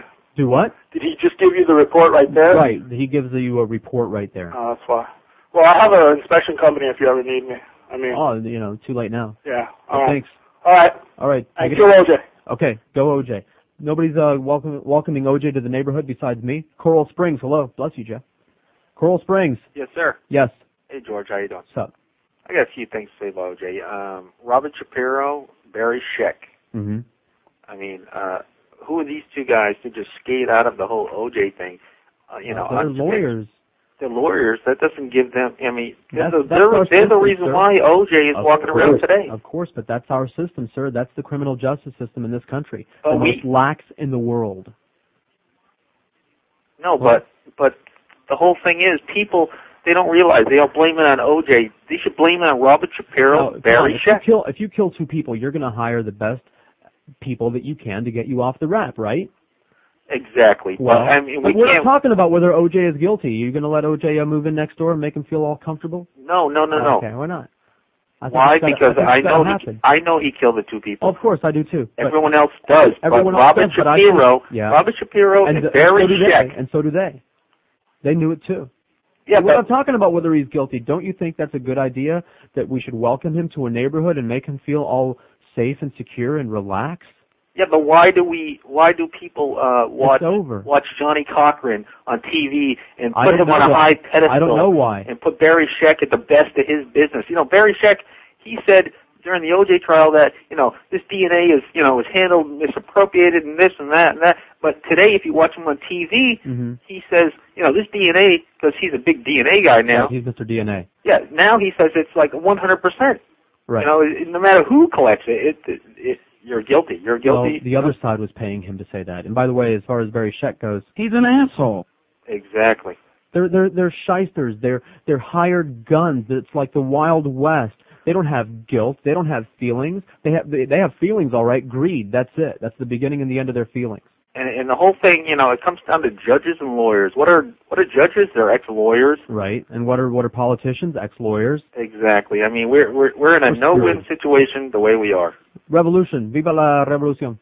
All right, sir. Thanks, by the way, which uh, leads me into the Van Van thing, which I may or may not get to. Uh, Reuters, I got this offline, by the way. And just there's just a little piece in here explaining the difference between the hardline Cubans and the ones that aren't fanatical fascists, and basically it cuts down racial lines. And that's exactly haven't I been trying to tell you that that that's the system as it was in Cuba is that the white people owned everything and the uh, the black people cut the cane and things like that. And in here they say um uh where is it where is it the the line about subtle uh subtle segregation I can't find. Oh yeah, oh no, they got the right thing. Uh, the people in exile, the, the come latelys, the rafters, the people that weren't part of the first waves, weren't all the white people left, they're not so up on the philosophies of these right-wing hardline fascists, the people that are causing the big stink about Los Van Vans, who happen to be black, by the way. They don't agree with the politics as they had it in the island. That was part of the reason that there was a revolution in the, uh, to begin with, is because uh, people were being exploited and downtrodden. Not that I want to sound like a communist, because by the way, if I had the ability, I would go kick whatever cane cutters are squatting on my property in, in Cuba right now. I would do it today. I'd go down there with an axe handle. Children, pregnant women, whoever's squatting on my family land, you know, get off. Get off right now. I don't care what color you are. Get off. So I don't want the, the you know, my, um, my right wing brothers out there to think that I'm going commie on them all of a sudden. But these other people, the, the younger Cubans and the people that are just getting off the rafts right now, they don't agree with these hardliners, the ones that are causing a big stink. And it is a very racist thing. And I don't know, uh, how communist these Van Vans are just because they took their name from one of the Castro speeches, but they're actually taking shots at the Castro government in some of their songs. And obviously, they can't be too overt because anybody who actually says anything critical in an overt fashion in Cuba of the government, they disappear. That's how Castro keeps power, is by stopping the revolution before three people can even get together to talk about it. That's the secret of his success. But they've got lines like, uh, La Bomba Soy Yo, I am the bomb. And, um, they have lines that say, you have talked about many things, but my people have never gained. And there's another song called El Cheque, which talks about the family waiting in line for a check and for food and everything like that. So they're taking shots.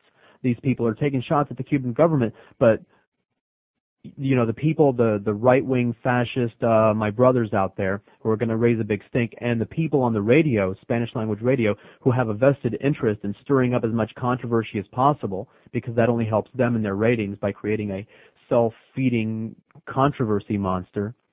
They're not going to mention that that Los Van Vans actually do take shots in their songs at the government. And by the way, if you really want to do something about Los Van Vans, oh my brothers and sisters out there, instead of holding up hate-filled signs, why don't you go get your digital cameras, I know you have them, and go out in front of your house and take a picture of your house, take a picture of your cars, take a picture of uh the interiors. Maybe you have a nice master bedroom, maybe you have a nice view, maybe you have some beachfront, maybe your front yard looks really nice there in the Gables or in Kendall take some nice pictures of your house and your cars, go down to Kinko's, have them blown up and put on poster board really big, and then at the concert when the band is being led into the uh, concert hall there at the Miami Arena, hold up pictures of your house, you know, to, sh- to, to rub it in their face if you really want to take a shot at them, to show them how well you're doing because you're over here now, instead of holding up hate-filled signs. Why don't you try to get them to defect or something like that? And, and add their voice to your cause, etc., and so on, instead of uh, throwing Molotov cocktails and hate-filled words. Please, I beg you, stop embarrassing me already. Fort Lauderdale, hello. Hello. Hello, Fort Lauderdale. Please turn the radio off, sir. Yes, I got it off. You hear okay, me now? Thank you. Yes, I hear you. Okay, I, I work for a delivery company. Uh, let's just say that it's United.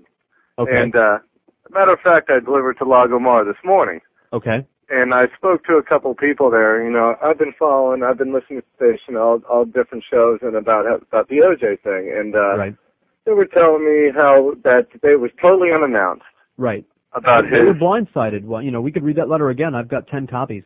Oh, correct. And uh, the thing that bothers me, and I feel really bad for Lagomar as far as they they're getting bombarded with calls from people who claim to be members, Right. whether they are or not, saying, "Well, you know what? I'm not going to renew my membership. Right. I'm not going to do this." But um, to defend Lagomar, they they have to.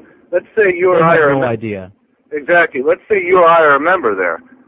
Now, if I'm Yeah, a member, I'm entitled to bring any guest that I want to bring there. I'm not defending it. I I know OJ killed those two people, and I I'm not one of those people that say, oh, uh, you know, this guy killed two people, and if I saw him, I'd be starstruck because he's a celebrity, and say, oh, can I have your autograph?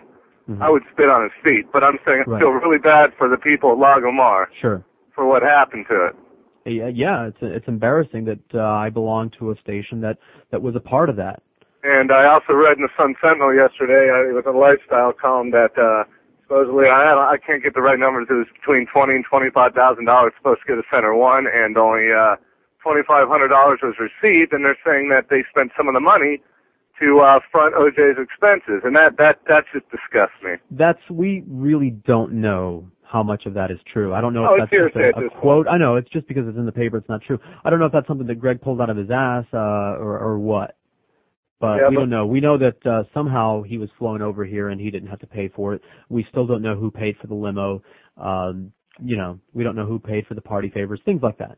I just feel bad for Lagomar because they're a top-notch golf course as far as, you know, when I've been dealing with them for probably six, seven years and everybody's been nice there. The members are great. They treat you good. And then for them to be bombarded or so to hit with a bomb, you know, with not knowing or what was going on. And, uh, you know, now it's somewhat tarnished their names. You know, the true people know what kind of golf course it is, but, uh, it somewhat gave them a bad name and, uh, it had wasn't nothing their to do fault. with it. They had nothing to do with it. They were reluctant hosts, as they said in that letter. Right. Okay. Thank you, sir. Bye-bye. You bet. Five six seven oh five sixty and pound five sixty on the AT and T wireless line. But don't you think that uh, Lagomar should open up their warm and cozy and fuzzy arms and make OJ feel like a member of the family and uh, give him his own parking space with his name on it, so that everybody knows which parking space is OJ's and that the car that's there is always OJ's and it's always going to be there and exactly how long it's going to be there and how long OJ takes at the golf course. Look out, runaway golf cart. Huh? Oh, no, just I'm not saying that anything should happen other than we need to open up our warm and friendly arms and make the man feel at ease. The asshole. Hello. Yeah, hey, you got some guineas for sale? Yes, I do. I've been looking for a guinea. I've got a bunch. Uh, can you tell me about them? I've got a bunch of babies that I want to sell. Most of them are purple or the off buff. Yeah. Uh, they're about three months old, and I want at least four apiece for them. Curly hair, dark skin. No, this is this is birds. Love to watch The Godfather. Huh? What do you feed them mostly? Just pasta, huh? No, these are these are birds. These are chickens. Huh? Yeah. I'm wanting to get a guinea. You're wanting a guinea pig, right? Yeah, I've met a few guinea pigs. No, these aren't guinea pigs. These are guineas. They're birds. Bunch of pasta sloppers sitting around watching Godfather, stealing and thieving. No, it, these are birds. I want to get me my own guinea. Yeah, I don't have those. What do they look like? Uh, dark skin, olive skin, kind of uh, curly black hair, real bad dresser, shirts open, lots of hair on the chest, gold chains, that kind of thing? No. Well, that's the kind of guinea I'm looking for. Well, I ain't got those. Yeah, well, you may wake up with a horse's head in your bed tonight. 27 till 2, 560 WQAM. Maybe Boca Brian, if he's listening, will call you off the air and tell you when the new season starts for The Sopranos. Sopranos. Um, understand that I sat. He made me the tape. Did you see any of it yet? Nothing. I haven't seen Nothing. anything from The Nothing. Sopranos. You, you'll you'll like it. You're a you're a Managats, by the way. That's what they would call you. We already told you that. You know, you're technically Italian, but you uh the cult you basically abandon the whole culture. You're the kind of guy that eats his Sunday gravy out of a jar. That's you. I don't appreciate the anti-Italian stereotypes that you are perpetuating on this show. Oh, okay. Yeah. And uh that's about it. Shut up, Wop Boy. Five six seven oh five sixty pound five sixty on the AT and T wireless line. Here's a mobile in Tamarac. Hello. Hello, mobile. Speak. Yes, this is James from uh, Tamarac on a mobile. Pleased to meet you, James. What can I do for you? Hey, I was just uh, calling for a couple things. One uh, on that OJ thing. I mean, uh, really, it's no big deal because he's he's so closely watched right now. I don't think anybody he's going to be able to get away with anything. Right, but that's that's what I'm talking about. It's You not know? a matter of him getting away with anything. It's a matter of I think the man needs to relax. I need I think he needs to stop looking over his shoulder. I think True. that's a good idea. And I think he's going to be the most well-behaved neighbor you could you could have out there at Oh, this time. sure, no question. You know. Right. But uh, also, one other quick thing. Uh, you know, you were talking about those home inspections before. Yeah. you know, I too had the same problem where I got screwed over on that. And uh, really, I think the best way if somebody's going to purchase a house, including OJ, um, Mm-hmm. to actually call out a contractor for each specific thing to But give you you, know, a basic. I mean, well, first of all, I'd never bought a house before, but can you imagine what kind of money that would run into? Actually, um, most companies only charge about forty-five dollars Ah, to come out and give you a written uh, estimate, and some even give you a free the, the roofer would only charge you forty-five dollars. The guy that inspects the seawall would only charge you forty-five dollars. actually I had a free estimate uh, on my roof after the after the home inspection guy told me, oh, it was no big deal. There was a few leaks. Uh, I, don't, I don't know if it would wind up being uh, less or the same than uh, than what we paid, but these people, Housemaster, were the most expensive uh, people that we found, and we went with them because they had the uh, the best guarantee. They had a, a really cool looking certificate and Right. everything. You know, most of those guys uh, just go to a 24-hour class. Um, if you're going to have this somebody, guy, I was told this guy has spent 20 years inspecting houses, and he's certified by the, uh, you know, FBFDEA LMNOP, and uh, he knows his stuff, and blah blah blah. did he have a general contractor's license? I don't know. No, it, none of them do. There's a, there's a, a few people that do, and those are probably the most qualified. But uh, again, after uh, the first rain, after I moved into my house, and I had five or six leaks coming down, the I called up a company. They came out for free to give me an estimate. Yeah, but don't They you think said- that don't you think that uh like if you if you got a roofer out there that would give you whatever information they felt would lead you to getting them to do some work for you they would be really pessimistic and that's what I, and I was worried about that because you know from the top the roof looked pretty good it had that it was the tile with the uh, the plastic on it you know what I'm saying That's the same thing I had, and they told me it was going to be great for five Right, years. yeah, oh this thing's the best blah blah blah but everything underneath it was rotted away Exactly, and you know when it did leak, I called. See, the guy says I had it waterproof with the plastic, right? right? uh-huh And it's guaranteed for five years. Well, guess what happened when I called the guy back? hmm He didn't answer his he phone. He didn't answer his phone He's gone. Yeah. And the people, and when I called the uh, housemaster people, they sent some other roofer out there that said, "Oh, we'll fix the uh, three little leaks that Right. the inspector said w- were on there." And I said, "Yeah, but if the whole thing is rotted out. You fix these three little leaks. What's to stop it from? Do you know what I'm saying? It's like stopping the rain with your hand. What's to stop it from just go, going in call it. somewhere else?" They go, "Oh, well, we can't. You know, you know, we can't guarantee that. We'll guarantee that that it won't leak in the spots that we fix." Right, And I'm like, well, what it's a about the rest of it? It'll just, you know, it'll just pour over and uh, and leak through the other rotted part. It's what a? Band-Aid is it's what it is. found three. It's found three favorite places to leak through. The water's running through in three favorite places. If you stop that, it's just going to go through somewhere else. Right. Oh, And you know. I've had a couple of my friends that actually went with the referral from the lady that was selling the house. Well, of course she wants to sell the house. They're going to tell you that there's minor stuff wrong. Anyway, well, You thank know, you very much, is sir. totally We're boring the hell out of everybody. I gotta, I gotta keep going. Twenty-three till two on five sixty QAM. Nobody's calling to uh, welcome OJ into their neighborhood. Miami, hello. Hello? Miami. Hello? Yes, Yeah, I'm not calling about OJ. I'm calling about Los Van Van. yes, dime. I, I- I'm fed up with these anti-Castro groups in Miami. Yeah. As a Cuban descendant myself, uh, my family came from Cuba, Yeah. And all these I'm guys- Cuban. I'm as anti-Castro as anybody else. but I- all these all these anti groups make money off Right. of these anti. That's what all they do. Instead of just be realistic, take away the embargo, okay, and bomb that island. well, with, not. Well, yeah. and bomb that island with ham, ham and cheese sandwiches. When those people feel, when those people feel food, when those people realize, hey, there's food, there's Christmas, Right. there's Well, that's what I was talking about. Instead That's of holding up hate signs, they should hold up big pictures of their houses, and maybe Los Van Vans will uh, jump the boat. Well, anyways, these people are just musicians. Right, exactly. They're not here on a they're, political they're making a big agenda. stink about musicians. They made a big stink about the baseball players, but when the Pope was down there sucking Castro's, nobody said anything. No, and and everybody flocked down there. Right. Oh, let's go see the Pope. Yeah. To hell with it. Castro, he's been there for 40 years. Our our families left the island, Yeah. abandoned it. Sure, Okay. we did. They came here. I sure we came, did. We came here, and, and and I'll tell you, every Cuban family I've talked to, grandparents. Oh, well, we came here thinking it was only going to be about a year, and then That's we go back. exactly, that's the same And you know story what? I You got. left it. They You thought it was going to be temporary. Okay, you left it. Now deal with it. Okay. Okay. Now I understand you have hate. You understand you have problems. No, I have hey, hate, but I don't believe in doing what these people are doing No, about they're it. only making money. It's ridiculous the things they do. I mean, they packed up a boat. They're very self-serving. Yeah, yes. it's all, it's all about how they make their money. So let's face it, these anti-Castro groups live off of propaganda, hate propaganda, so that we contribute to them. So Not they to mention the radio stations. That that's if you took Castro away, what would they talk about? The bottom would fall out of those stations tomorrow. It is. It's all there is. It's it's it's their capitalistic society. And I say to hell with it. I say leave those people alone. Let Leave- them play leave the the music. And in alone. fact, Thank you I want to go to the concert, and I'm going to go to the concert with my Cuban flag on my back, and I'm going to say, "Yay! Let's listen to these people sing." Because Gloria Estefan's Cuban. Yeah, but she's not from. uh You know what I'm She was born in Cuba. I know. so was I. All right. Thank you very much, sir. Bye. And and by the way, and something that my my Cuban brothers, uh, you know, that are all hysterical, don't understand is the best and most effective way to make something go away, especially if it's entertainment oriented, is to ignore it, to turn your back on it.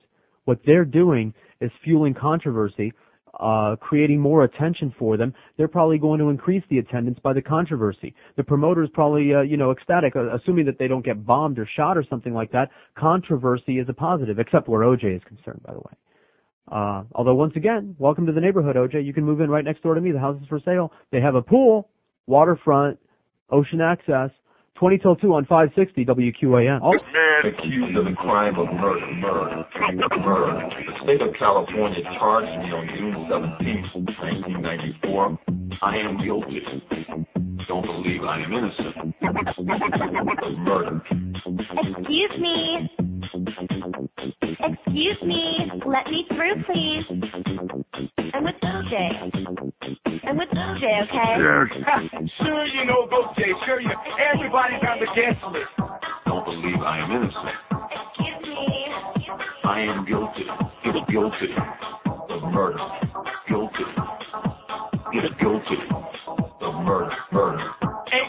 Eight honey. What? Eight dollars?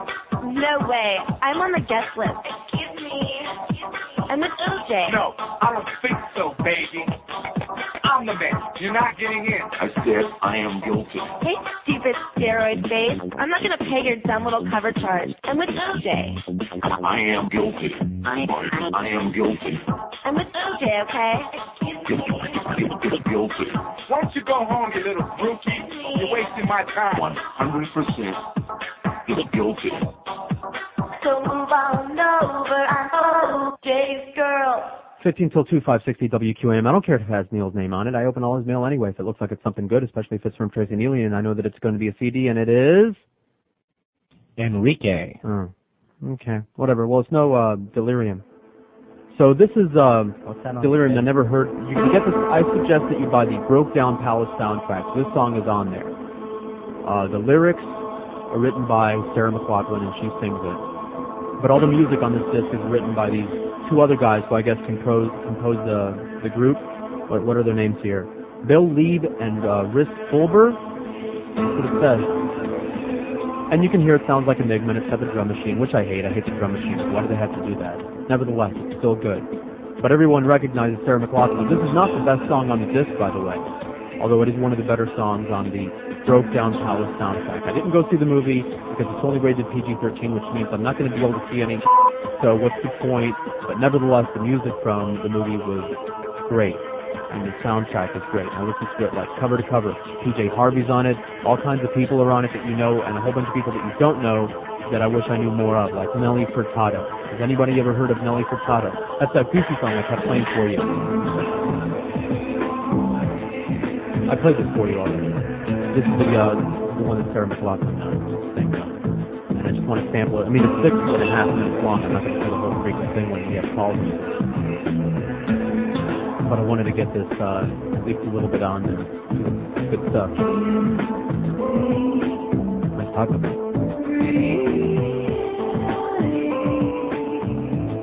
And I'm not normally into Sarah,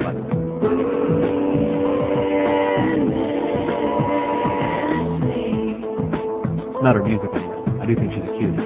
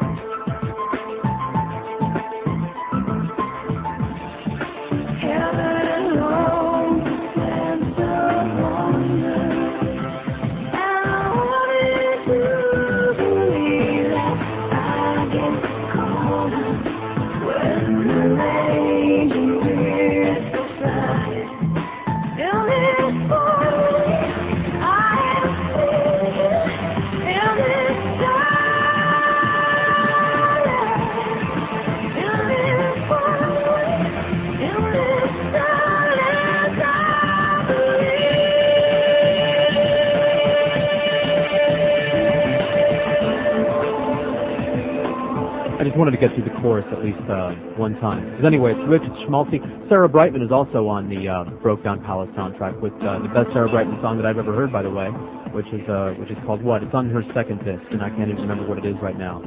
Deliver Me, that's what it is. I'm going to be going to see her in concert, by the way, thanks to Barb at EMI. Oh, this is still instrumental. I can talk over it. Do you even know who that is? You don't even care, do you? Sarah Brightman, opera chick. She sings more than that than just opera and stuff. She did the uh, Phantom of the uh, Phantom of the Opera, did some vocals on that thing. I don't know. I'm only just recently. The only reason that I know of her is because she did that duet with uh, whatchamacallit, Andrea Bocelli, um, "Time to Say Goodbye." So you might have seen that. She's all over PBS, but she's got these really cool major production shows. So I can't wait to go see her live.